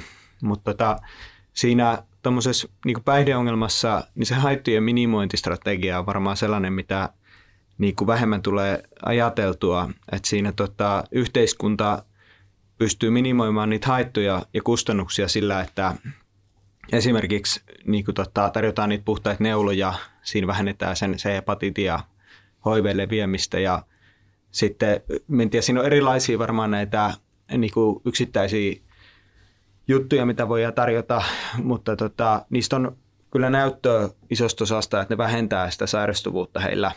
Ja tuota, se korvaushoitokin on hirmu tehokasta hoitoa, että sit, sitäkin voidaan kyllä käyttää tuota, niin kuin ilman muuta sen ongelman ehkäisyyn.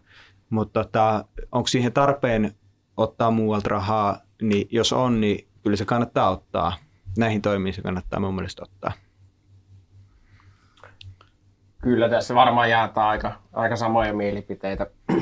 Ennaltaehkäisy on, on nimenomaan se avainsana tässä hommassa, mutta toki myös se varhainen puuttuminen ja jos on ihminen, joka päätyy juurikin äskettäin käyttämään päihteitä, huumausaineita, niin mitä nopeammin siihen päässään kiinni, niin sen tehokkaammin voi ehkäistä sitten pitkäaikaus- tai liitännäissairauksia, mitä niihin liittyy. Ja erityisen huolissani on edelleen lasten ja nuorten asemasta ja se, että meillä on huutava pula sille lasten päihdehoitolaitokselle. Ja myös se on, niin kuin, se on tosi surullinen, mutta tosi tärkeä asia. Ja ylipäätään niin kuin perhe- ja sosiaalipalvelujen ja toki sitten mielenterveyspalvelujen, niiden kysyntähän tulee nyt jo pelkästään koronan myötä kasvamaan meillä ihan ennätysmäärän. Nyt on jo peruskouluissa todella huolestuttavia ilmiöitä ja tilanteita olemassa lapsilla, jotka eivät ole aiemmin esimerkiksi oireillut mitään ja, ja tällä hetkellä resurssit ei siihen jaksa riittää. Ennaltaehkäisevä perhetyö. Itse olen sitä mieltä, että esimerkiksi neuvolapalvelua tulisi uudistaa. Nythän neuvola loppuu siinä kuuden ikävuoden hujakkoilla. Lapsi siirtyy koulun opiskelija- tai kouluterveydenhuoltoon. No joo, molemmat edistää terveyttä ja on, tekee ennaltaehkäisevää työtä, mutta neuvolapuolella sitten taas tämä kokonaisvaltainen perheen kohtaaminen on ää, niin kuin isommassa fokuksessa miksei meidän neuvola voisi kestää sinne yläkouluun, kun siirrytään seiskaluokalle sinne saakka, koska se varhais, tai lapsuus, ensi, ensi askeleet koulussa, ne on kuitenkin tosi kriittisiä ja tavallaan sitten opettajatkin pystyy lapsista huomioimaan asioita, mitkä ei sitten ehkä muuten tule ilmi. Ja on monia kertoja, kuin lapsi vaikka oireilee, niin voi olla, että apua tarvii koko perhe. Ja siihen on mm. vaikea nykyisellä järjestelmällä päässä kiinni. Ja ehkä vähän tälleen näin niin kuin ensihoidon näkökulmaa tuoden, niin tuntuu, että vähän noin mielenterveys- ja päihdeongelmat kaatuu nyt useimmiten vähän väärien viranomaisten niskaa, että päihtyneitä on päivystyksessä tosi paljon niin kuin ihan vaan päihtymyksen takia ja ensihoitoa käytetään paljon mielenterveysongelmaisten hoitamiseen, kun avo, avopalvelut on niin paljon enemmän käytössä, että ei tavallaan ole mitään niin kuin hoitopaikkoja tällä hetkellä. Mitä olette mieltä? Tommilla oli No käsi joo, pystyssä. meinasin tuohon edelliseen kommenttiin niin vaan sitä, että, että nimenomaan tuommoisen esimurrosikäisen kautta murrosikäisen nuoren, nuoren tota, ongelmiin varhaisessa puuttumisessa niin saattaisi olla kaikkein eniten, eniten tehoja, että siellä pystyy aika huonolta reitiltä vielä nousemaan ihan hyvälle, hyvälle tielle. Se on taas sitten eri asia vaikka 40-vuotias amfetamiinin käyttäjä, että onko hänestä nyt sitten, totta kai oikeus on kyllä, kyllä niin kuin vaihtaa elämän suuntaa, mutta että se panostus pitää olla siellä, siellä lapsissa ja nuorissa ja perhetyössä, ennaltaehkäisyssä. Oliko lisättäviä tai pois otettavia? Ei. Mikä oli kysymys? Nyt ei No Mä heitän jo uuden kysymyksen. Miten sitten mielenterveyspalvelut? Ne usein kytkeytyy aika tiiviisti, vaikka toki päihdeongelma ja mielenterveyden ongelma ei, ei välttämättä ole syy ja seuraus, vaan ne on erila- erinäisiä ongelmia yhdellä ihmisellä.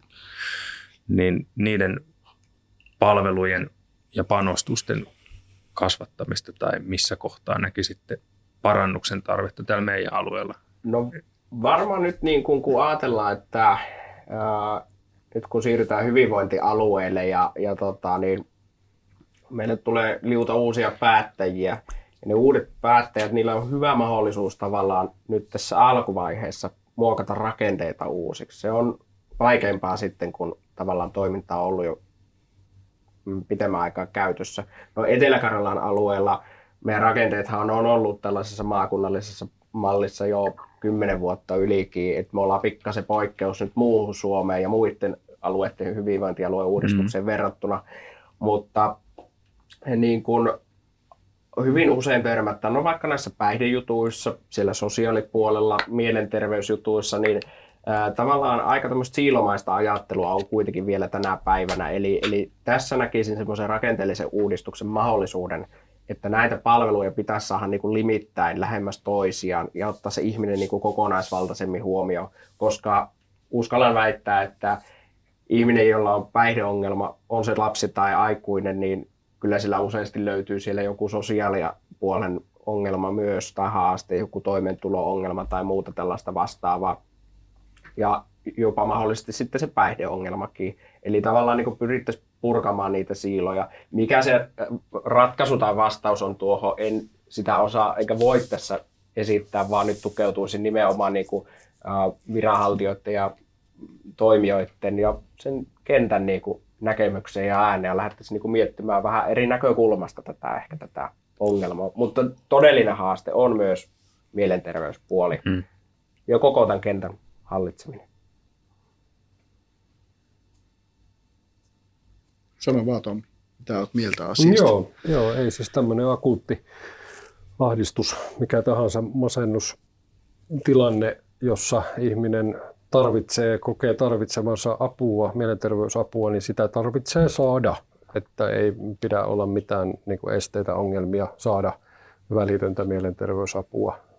Olkoot samanaikaisesti päihtynyt vaikka, niin sitä apua tulee tarjota. Ja nyt on nähnyt aika monta kertaa, lähinnä ensihoitotilanteessa on, on huomaa sen, että ihminen, joka tarvitsisi psykiatrista apua, niin ei sitä saa. Se lempataan seuraavana aamuna sinne, mistä tulikin ja se ap- apu jää saamatta, että kyllä se ehdottomasti näin on, että mielenterveys siihen ihan ensiapuunkin pitää satsata. Sitten Teemulle. Joo, ja tuossa mielenterveyspuolessa just se, että se on matalalla kynnyksellä se tavallaan niin kuin apu pystyttävä tarjoamaan, että siinä ei tarvitse sen ihmisen nähdä hirveästi vaivaa sen niin kuin hoitoon hakeutumisen vuoksi, koska jos sä oot muuten sairas, niin se koneisto, millä sä sen homma hoidat, niin toimii, mutta sitten taas jos on mielisairas, niin sitten sekä järjestelmä ei toimi, niin se jää sitten hoitamatta.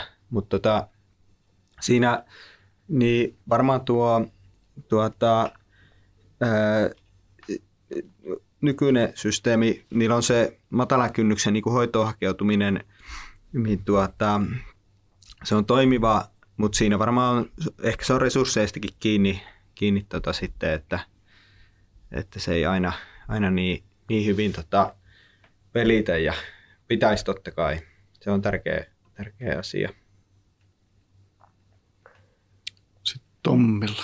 Ihan lyhyesti vielä jatkan, että jos on vaikka nyt oikein, oikein voipunut ja voimat pois ja masentaa ja kaikki on mustaa ja saa itsensä äh, hakeutumaan sinne, sinne terveydenhuollon pariin pyytäen sitä apua, niin silloin sitä tulee niin kuin antaa.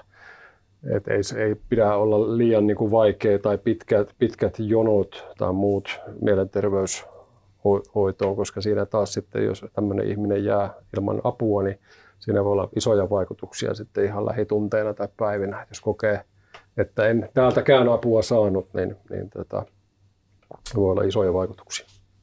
Tirolla oli tähän väliin. Joo, ja, ja niin kun nyt ollaan sellaisella osa-alueella, missä minun mielestä esimerkiksi nämä soita ensin asiat ei, ei välttämättä sitten enää toimi, vaan puhutaan asiakasryhmästä, joka oikeasti tarvii sen ihminen ihmiselle keskustelun. Ja muistan ensihoitotyöstäkin sen, että asiat saattoi kääntyä tosi hyvin päin asiakkaan näkökulmasta. Se, että hän oli saanut soitettua 112, ensihoitoyksikkö menee kohteeseen. No ensihoitajat ehkä joskus ajattelee, että no mitä hän tällä kertaa, mutta sille ihmiselle se, se että hän saa niin kuin face to face jutella toisen kanssa, niin se, se voi niin kuin pelastaa ja kääntää hänen kurssin. Se pien puolen tunnin keskustelukin. Toki sitten se, että tarvittaessa tai mahdollisuuksien mukaan...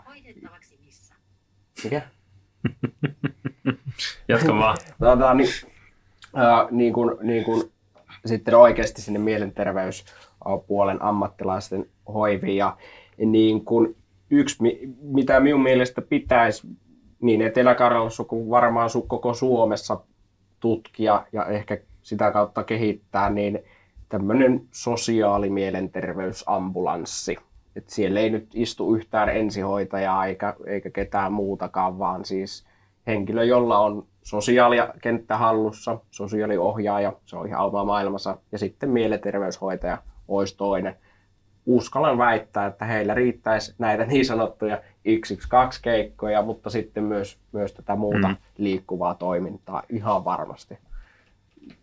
Ja sillä voitaisiin taas mahdollisesti sitten tarjota joku vipuvarsi siihen heille, jotka kokevat, että eivät esimerkiksi rohkaistu tai uskalla lähteä sitten mielenterveyspäivystykseen tai muualle, muualle sitten tällaiselle niin kuin fyysiselle vastaanottopisteelle.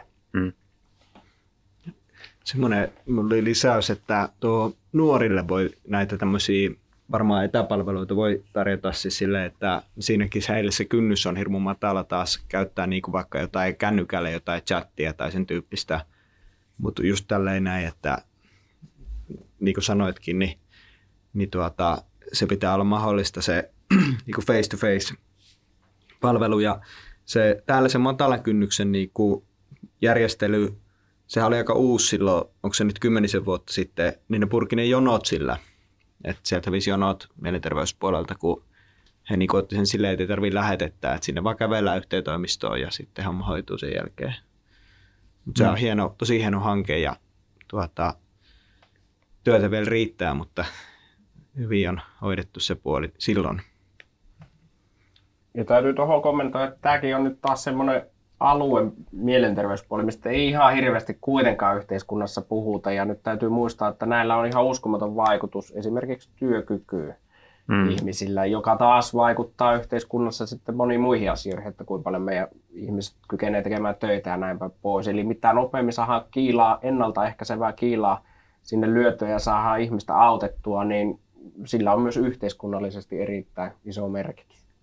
Niin kuin sairas poissaoloissa esimerkiksi masennus, univaikeudet, stressi näyttelee aika iso osa kuitenkin. Niin ja edelleen, niin kuin Tero sanoi, se aika iso stigma siinä mm. mielenterveysongelman päällä, että se, kyllä, kyllä. siitä pystyisi puhumaan ääneen, niin se olisi jo iso asia. Ja se oli se yksi tavallaan jatkokysymys, mikä tähän liittyy myöskin, oli se niin kuin hoito, hoitopaikkojen tai sairaalahoitopaikkojen määrä, että tavallaan sen avohoidon ja sitten sairaalahoidon suhde – Miten näette sen? Ja eihän esimerkiksi tällä hetkellä taida olla lasten ja nuorten mielenterveyspalveluja ympäri vuorokauden meidän maakunnassa saatavilla. Niin, se on myös yksi. Se on jotenkin, no vienyt vähän Teron aikaa silloin jo käsi pystyssä, mutta tässä muutaman työvuoron kun on tehnyt ja ehkä parisenkymmentä ensihoitotehtävää Lappeenrannassa ajanut nyt tässä kahteen työvuoroon.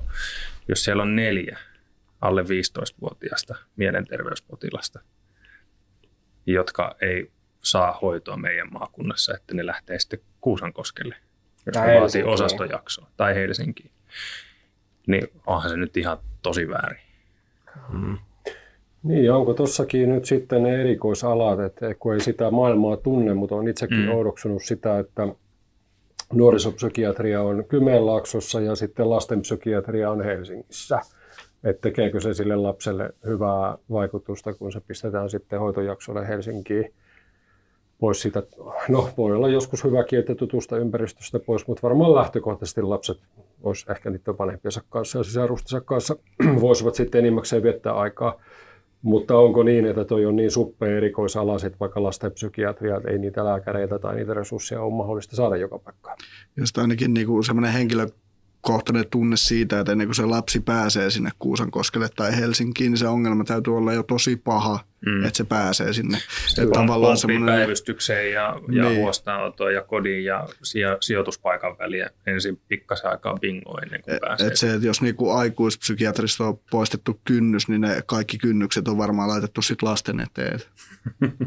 Te, me, meillä on varmaan kaikilla kolmella yhtä iso tietämys näistä, eli Mm. ei, ei, ei varmaan liian iso tässä, mutta teille seuraava juttu vinkki sitten Mm. tuolta nyt tuonne, mutta sen verran on, on tota, niin, seurannut ja ollut kuulolla juurikin näiden lasten äh, hoitolaitospaikkojen, mie, erityisesti mielenterveyspuolen hoito, hoitojuttujen kanssa, että äh, Helsinki ja Kuusankoski on aika tämmöisiä radi, no ei voi sanoa radikaaleja, mutta tämmöisiä niin kovan luokan hoitolaitoksia, missä on, on lapsia ja nuoria, joilla on, on melko vakavia ongelmia. Ja, ja taas kun meillä täällä Etelä-Karjalassa ei ole oikein edes keskivakavia, jos näin voi sanoa, että keskivakavia ongelmia, niin tällaisille lapsille hoitopaikkaa, niin sitten ää, heitä joudutaan lähettämään noihin vaikeisiin tai Mm. hankaliin, no miten noita, en oikein osaa nyt kuvata noita Siis se, paikkoja, se, mutta semmoiseen niinku- paikkaan, mihin he, se ei ole heille sopiva. se, niin, se ei ole heille sopiva paikka. Ja, ja tässä on niin kuin, toivon, että tuleva aluevaltuusto yksi ykkösperä on siinä, että tämä lasten mielenterveyspuolen 24-7 hoitolaitostoiminta pitää saada takaisin pystyyn. Meillähän oli tässä G-siivessä aikanaan lasten psykiatrinen osasto ympärivuorokautinen. Se toimii ihan hienosti, mutta sitten o, taisi olla tämmöistä avopalveluiden lanseeraamista ja, ja säästöliekkiä, niin tämä laitettiin kiinnittää ja, ja tässä sitä nyt ollaan. Olen ymmärtänyt, että jonoja riittää tuolla kyllä, että tällaista paikkaa tarvitaan. Että meidän yksityinen sektorikaan, etelä, ainakaan Lappeenrannassa, ei pysty tällä hetkellä vastaamaan kysyntää, Mm. vaan, vaan tota, niin, väliputoajahan on, on sitten ne lapset ja nuoret itse. Ja sitten taas, jos miettii pitemmälle, niin kyllähän se nyt heijastusvaikutuksia vähintään aiheuttaa niihin sisaruksiin, vanhempiin. Et miten heillä säilyy työkyky sen kaiken muun myllerryksen keskellä, kun se oma lapsi tai nuori on siellä On. kaipaa apua eikä saa ja sitten koko perhettä vähän joudutaan pompottelemaan mihin sattuu. On, ja jos tavallaan apua ja hoitoa ei saa siihen, mitä tarvitaan, ne heijastusvaikutukset näkyy itse asiassa meidän pelastustoimen puolellakin. Mm. Hälytystehtävissä ne näkyy. Mm. Ja, ja tota, niin, niillä lapsilla ja nuorilla on paha olo, ne purkaa sitä keinoa, mihin, mikä ei ole hyvä, mutta kun ei ole, ei ole hoitoa, ei saa asianmuka- tai sitä tarpeellista hoitoa tällä hetkellä, niin Mm. näin ne sitten ilmenee. Ja onhan se vähän samankaltainen kuin ihan tämmöisissä somaattisissakin ongelmissa, että mitä aikaisemmin siihen päästään puuttumaan, niin sen paremmin sitä pystytään hoitamaan myöskin. Yes. Otetaanko viimeinen kysymys? Kaikki vilkuilee kelloa ja siihen malliin. ja Onks Nauri tää- näyttää, näyttää tunti 55, että tästä tulee varmaan kaksosainen julkaisu sitten. että Yleensä on tunti toisen osan sitten seuraavissa vaaleissa. Niin. Onko tämä nyt sitten se kuuluisa politiikan iltakoulu? Mutta siis hyvinvointialueillehan tulee sosiaali-, terveys- ja pelastuspalveluita, niiden järjestämisvastuu. Niin miten näette, onko siinä riittävä kakku vai voitaisiko sinne vielä sälyttää jotain jatkossa? Jos ei, niin miksei? Tai jos, Niin niin, mitä? mitä? Mm. Kuka No. haluaa aloittaa? Teemu aloittaa. Joo, no me on tota, aika vähän on perehtynyt tähän asiaan toistaiseksi, mutta tota, mun mielestä se niin uudistus ei välttämättä ole fiksu, tuota, mutta voi olla hyväkin idea, ei siinä mitään, mutta ei mun mielestä ainakaan kannata, niin kuin, jos se nyt luodaan se järjestelmä niin kuin uutena, niin heti lisätä siihen mitään. Et siinä varmaan olisi hyvä kehittää ensin se niin kuin olemassa oleva järjestelmä järkevästi toimivaksi. Ja jos siinä havaitaan jotain ongelmia, että siitä puuttuu esimerkiksi jotain, niin se kannattaa tietysti lisätä, mutta en, en lähtökohtaisesti lisäisi mitään. Tero. Niin, no aloitetaan tietysti, niin kuin Teemukin sanoi, aloitetaan nyt tällä sote- ja pelastustoimen kakulla ja työstetään tämä huolella, mutta siis jos eduskunnassa näin päätetään ja nähdään järkeväksi, kustannustehokkaaksi tai muuten hallinnollisesti hyväksi siirtää vaikka ympäristöterveydenhuolto tai eläinlääkintähuolto tai, tai jotkut tällaiset palvelut hyvinvointialueelle, niin, eli maakunnalliseksi. Ja tietysti rahavirrat vähän muuttuu sillä taustalla, niin miksi ei? Kyllä se ihan, mutta toki aina jos siirretään joku, joku palvelu toisille, niin se tarkoittaa myös sitä, että se rahakin pitää siirtyä, että ei tietenkään niin, että, että tuota, niin otetaan ympäristöterveydenhuolto tähän kolmanneksi, mutta rahoitusosuudet ei muutu mihinkään, niin sehän on tietysti ihan, ei, ei se näin voi eikä varmasti tulisi olemaankaan. Tästä Tommi?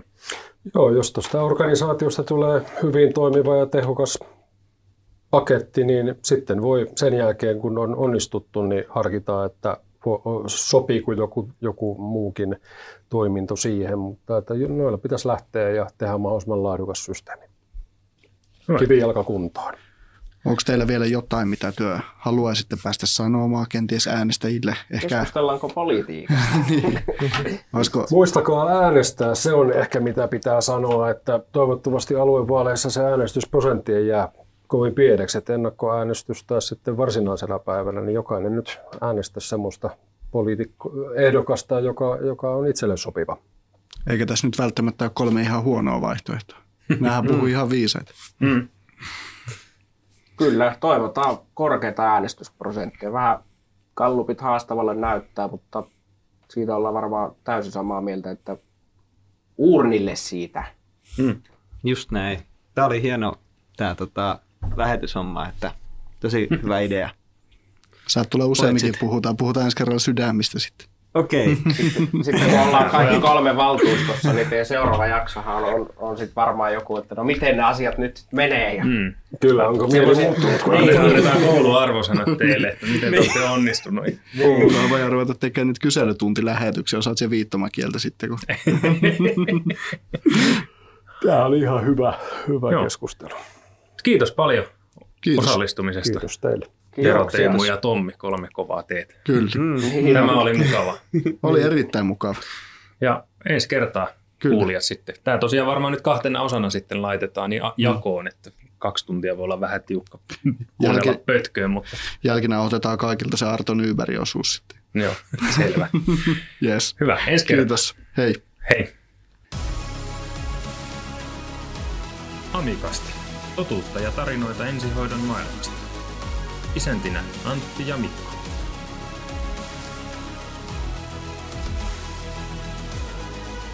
Tervetuloa mukaan